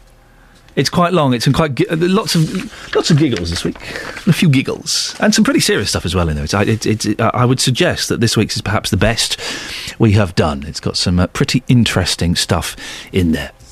Oh eight four five nine four double five five double five. Uh, two members of my team were late this morning. Not just like five ten minutes late, forty five minutes late. Kelly Betts uh, w- w- was supposed to arrive at half past five. She arrived at quarter past six. Very late indeed, and, very unapologetic and dismissive, I thought. And Serena Farrow, yes, I will out her. I don't think she knew that she was supposed to be coming in today. She missed her first bulletin, and it was expertly done by producer Tara, who stepped in. She stepped up to the plate, which is a horrible Americanism.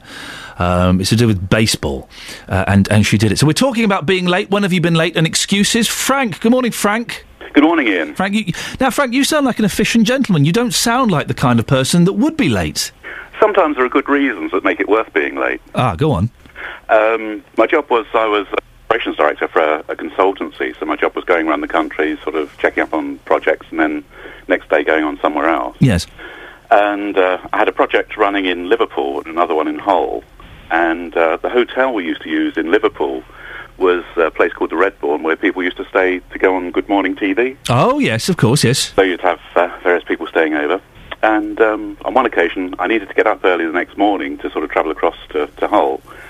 And when I got up in the morning, the uh, hotel manager was in a bit of a state because the alarm system wasn't working. Oh.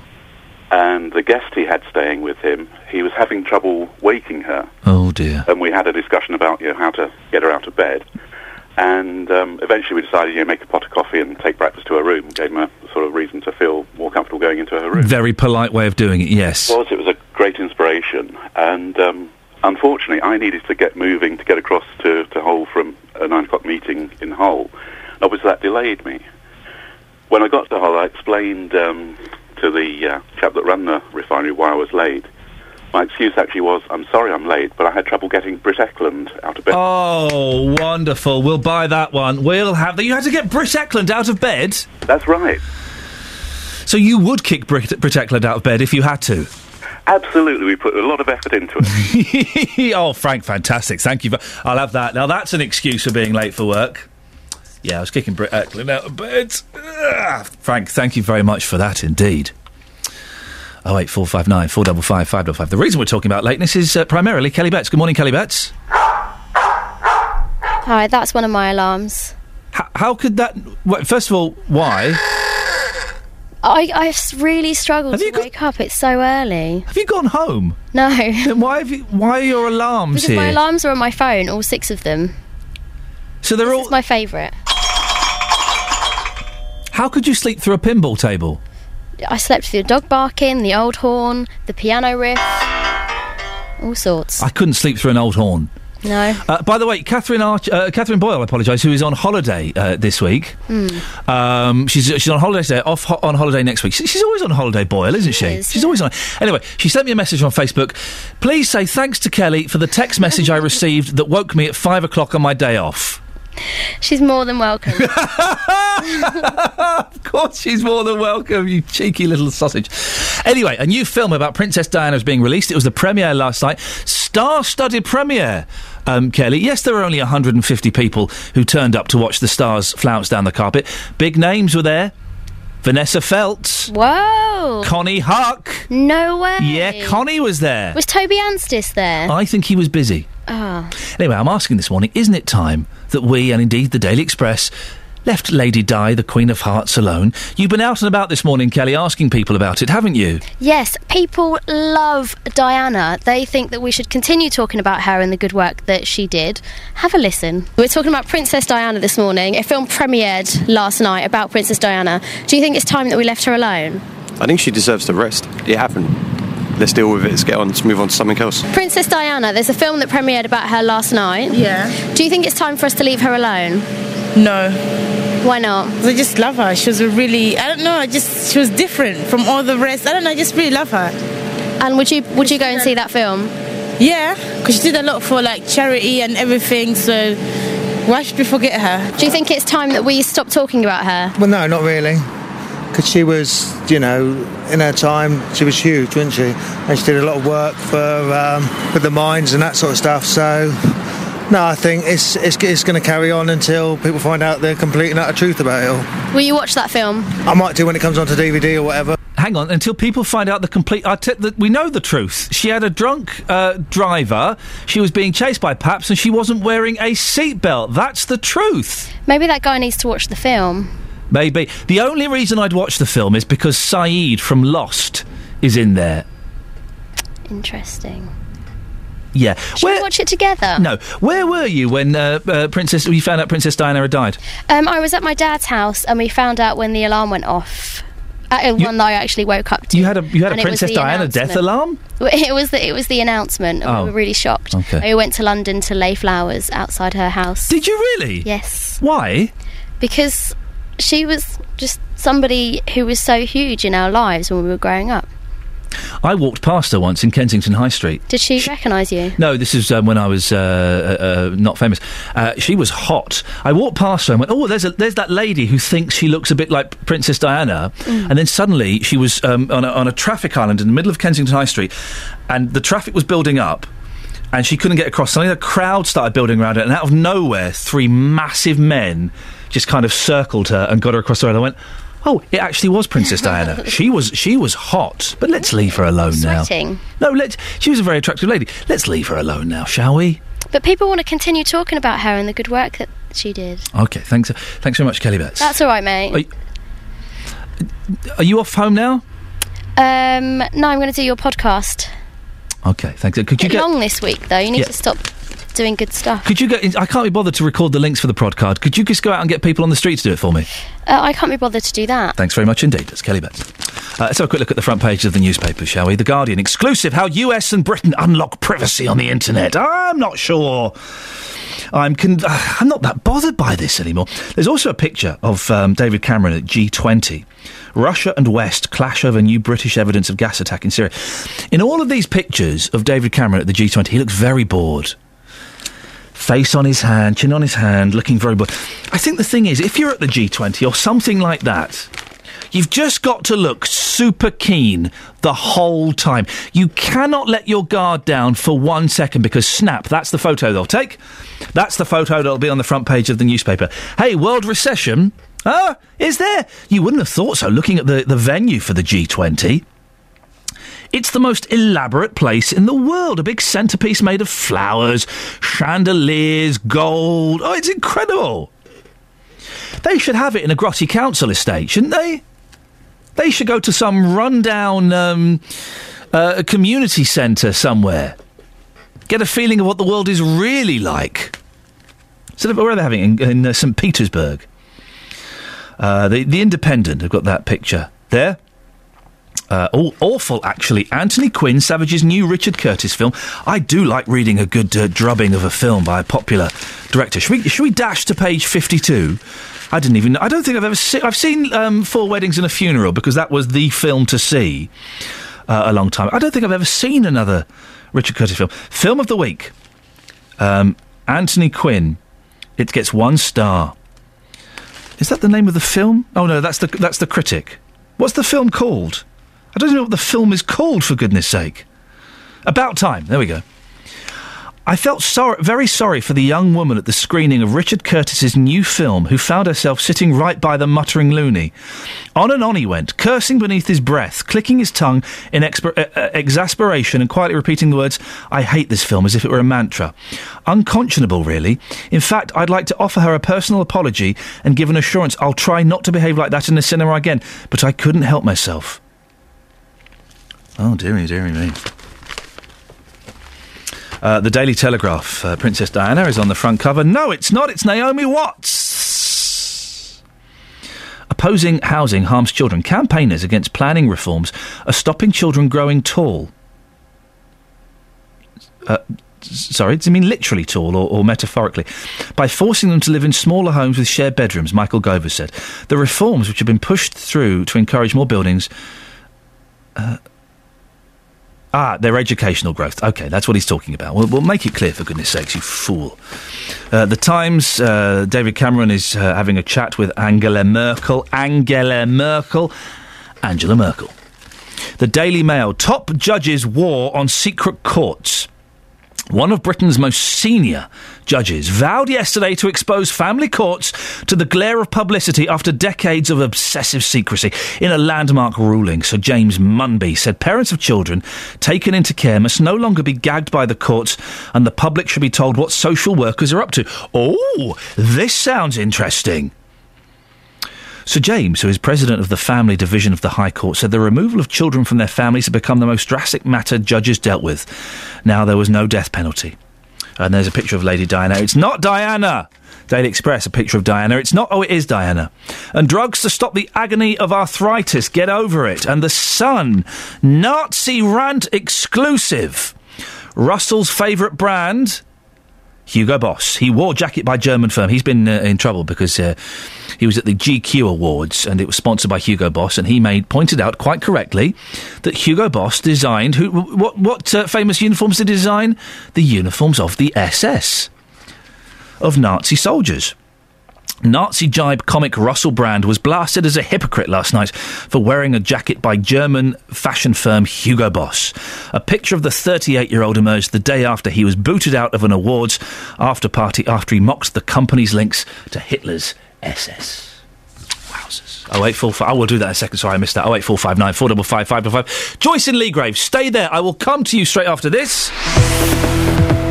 Travel news for beds, cards, and bugs. BBC Three Counties Radio. Well, slow on the M1 northbound where the inside lane is closed between junctions uh, 11, the A505, Luton and Dunstable turn, and the Toddington services. So the accident on the hard shoulder, but the inside lane closed close past the scene where the emergency services after that is slow. Still long delays on the M25. We reckon, Ian, it's taking about half an hour to get through the queues. Anti-clockwise junctions 27 to 24 from the M11 to Potters Bar after the motorway was closed for around six hours overnight after a lorry caught fire. It's also looking very busy clockwise, junction 23, uh, the A1M at South Mimms because of the uh, the road works. The A10's been queuing down towards the M25. There have been delays on London Colney roundabout off junction 21A. A41's been pretty slow towards London Colney as well. Plus, there are delays on the A41 uh, heading west towards uh, Hertford. I've got the usual delays on the A5 each way through Dunstable. Very busy going into Aylesbury today. The speed sensors suggest there are some uh, pretty heavy delays on the A41 heading west into Aylesbury and the Ring Road looking pretty busy as well. Plus, traffic on the A41 at Waddesdon heading towards Aylesbury also looking uh, very slow. Russell Holding, BBC Three Counties Radio. It's 8.46. It's Friday, the 6th of September. These are your headlines. Every nurse and midwife may have their performance checked on a three yearly basis after the failings at Stafford Hospital. 16% of women say they've been raped, but only a fifth of those have actually reported it because of a lack of faith in the legal system. And in sport, Southampton striker Rickie Lambert will start for England for the first time in tonight's World Cup qualifier at home to Moldova. Right, let's get the weather. Here's Elizabeth Rizzini. Beds, Herts and Bucks weather. BBC Three Counties Radio. Morning to you. We've got outbreaks of rain through the course of the day today. Um, really quite heavy at times, actually, but it should be a drier picture by the time we get to the afternoon. A little bit of brightness perhaps developing, particularly over parts of Buckinghamshire. Temperatures today very disappointing. Um, uh, much cooler than it was yesterday by a good 10 degrees Celsius in some places, 18 or 19 degrees only. That's 66 in Fahrenheit. As we head through into tonight, we're into the cooler air. Temperatures dropping to 11 or 12 degrees. It should be a mostly dry night actually, with the chance of a couple of showers here and there. And then the weekend, well, it's good news actually. If you've got some kind of event on outdoors, you will need to wrap up fairly warmly, certainly a lot warmer than, than uh, you've been doing so far this week. Uh, we've got temperatures only at around 18 degrees, but it should be dry and bright for most of the weekend. Always the risk of one or two showers popping up here and there, but also some spells of sunshine at times too. That's the forecast. Thank you very much. Every weekday morning from 9, The JVS Show. Uh, You just can't carry on with life. It, I mean, it's just awful. With the biggest opinions. It's about time somebody or an organisation stood up and basically smelt the coffee. Well, it depends on the individual, actually. Let's pollute the planet even more. We should pollute it so much your Pinot Grigio goes rotten. And the biggest local talking points. What we really need to do is for everyone in, in the country to reduce their energy consumption, not increase it. The JVS Show. Weekdays from 9, BBC Three Counties Radio. Morning, this is Iain Lee, BBC Three Counties Radio. We're going to have a bit of music in a second, but before that, Joyce is in Leagrave. Morning, Joyce. Hello, I'm here at last. At, at last, Joyce, we got, I was so so obsessed with listening to my own wonderful delivery of the newspapers. I thought, no, Joyce can wait. Oh, she, she can you. wait. I'm going to I'm going to do my bit. Joyce, Princess Diana, should we should we let her rest? No, she's lovely. Well, she's uh, yes, but she's the memories going. She's really lovely. No, like they're all the royal family. Yes, with something to be proud of.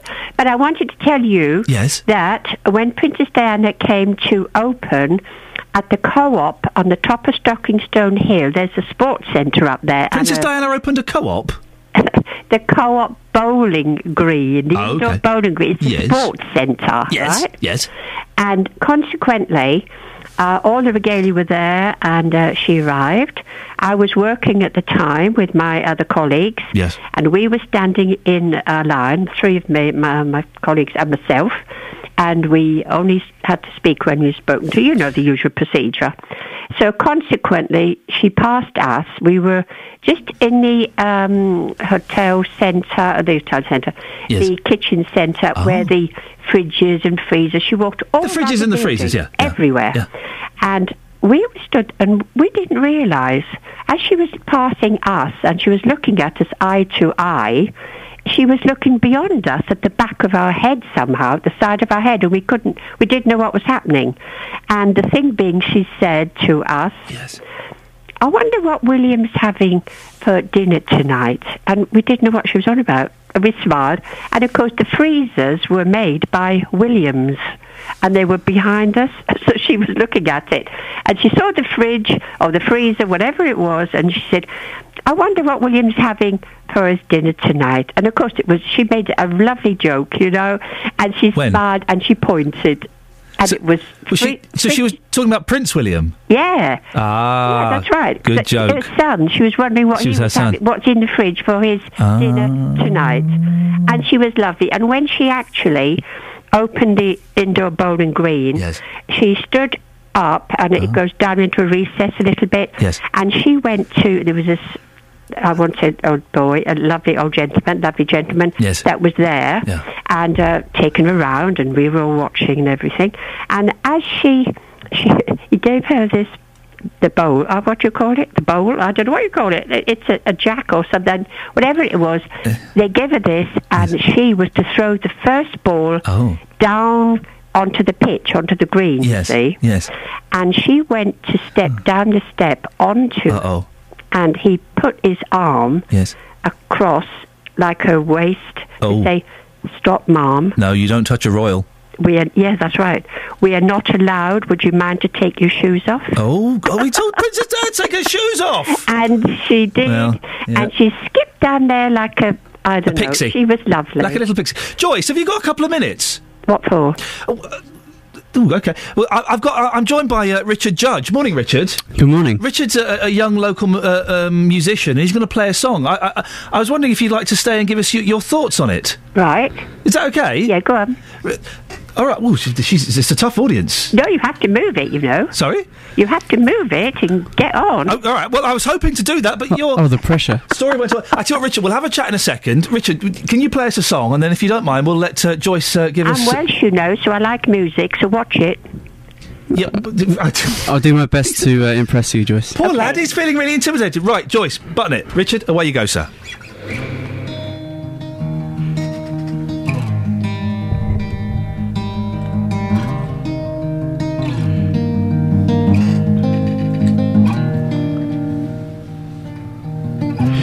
There is hope in these walls. So I won't let the foundations talk when I die. We stay strong.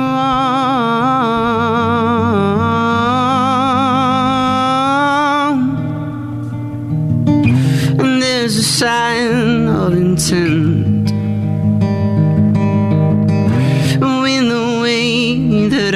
Take these steps, we go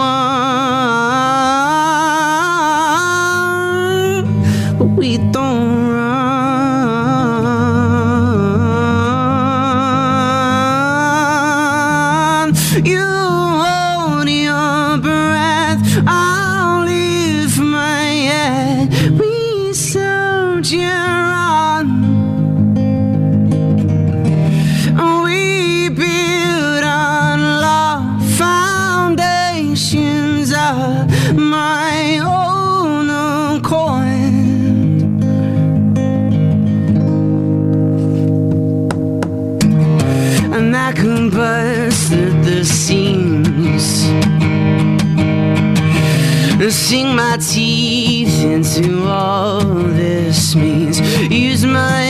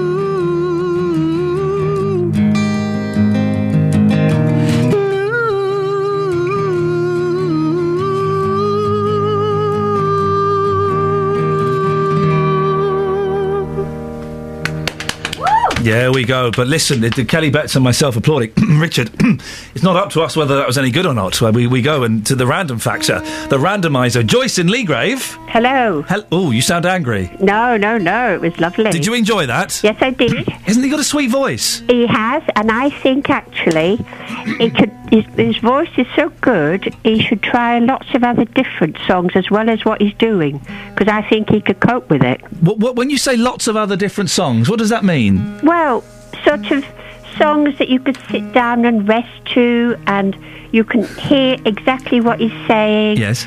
And I think he could do a lot more than keeping to that particular kind of music. That music's good and excellent. Yes, but in the right place. But, but- and, and, where would the right place be for that kind of music? Do you think?